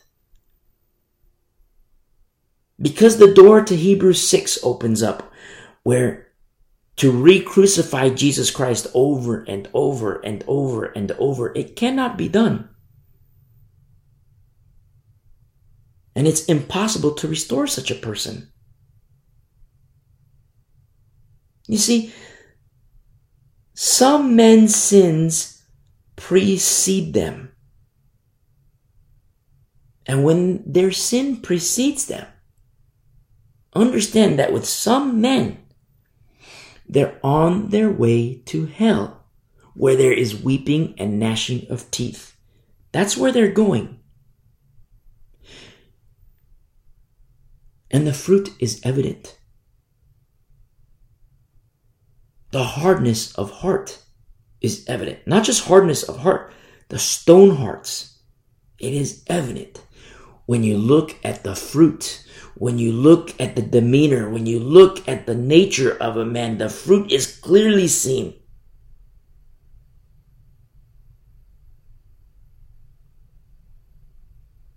Be wise. Be wise. Because these are things that we're going to study more in depth when we get into the writings of Peter. Because Peter writes on such things. Wicked men. Remember Paul wrote in Galatians, the pseudodelphos? Pseudodelphos. They present themselves as brothers, but they're not. They're acting. They're playing a part. They're the hypocrite. And here in verse 24, some men's sins are clearly evident, preceding them to judgment, but those of some men follow later. You see, the rotten fruit is not yet seen, but it will be made evident. But the opposite is also true in a beautiful way. Verse 25. The good works, likewise, the good works of some are clearly evident. You see, that's the good fruit. And those that are otherwise, now we're going to the opposite side again, the bad fruit, cannot be hidden. They will be revealed in time. You see? And that's the beauty of formula, among other things. When you understand formula, you can see the fruit. You know what to look for. You know who it's safe to submit yourself to.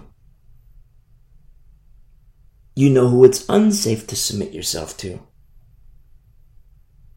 And speaking of these good works that are clearly evident in the opposite, the bad fruit and the bad works, which cannot be hidden, yes, they will be revealed in time. These are very, very sobering truths.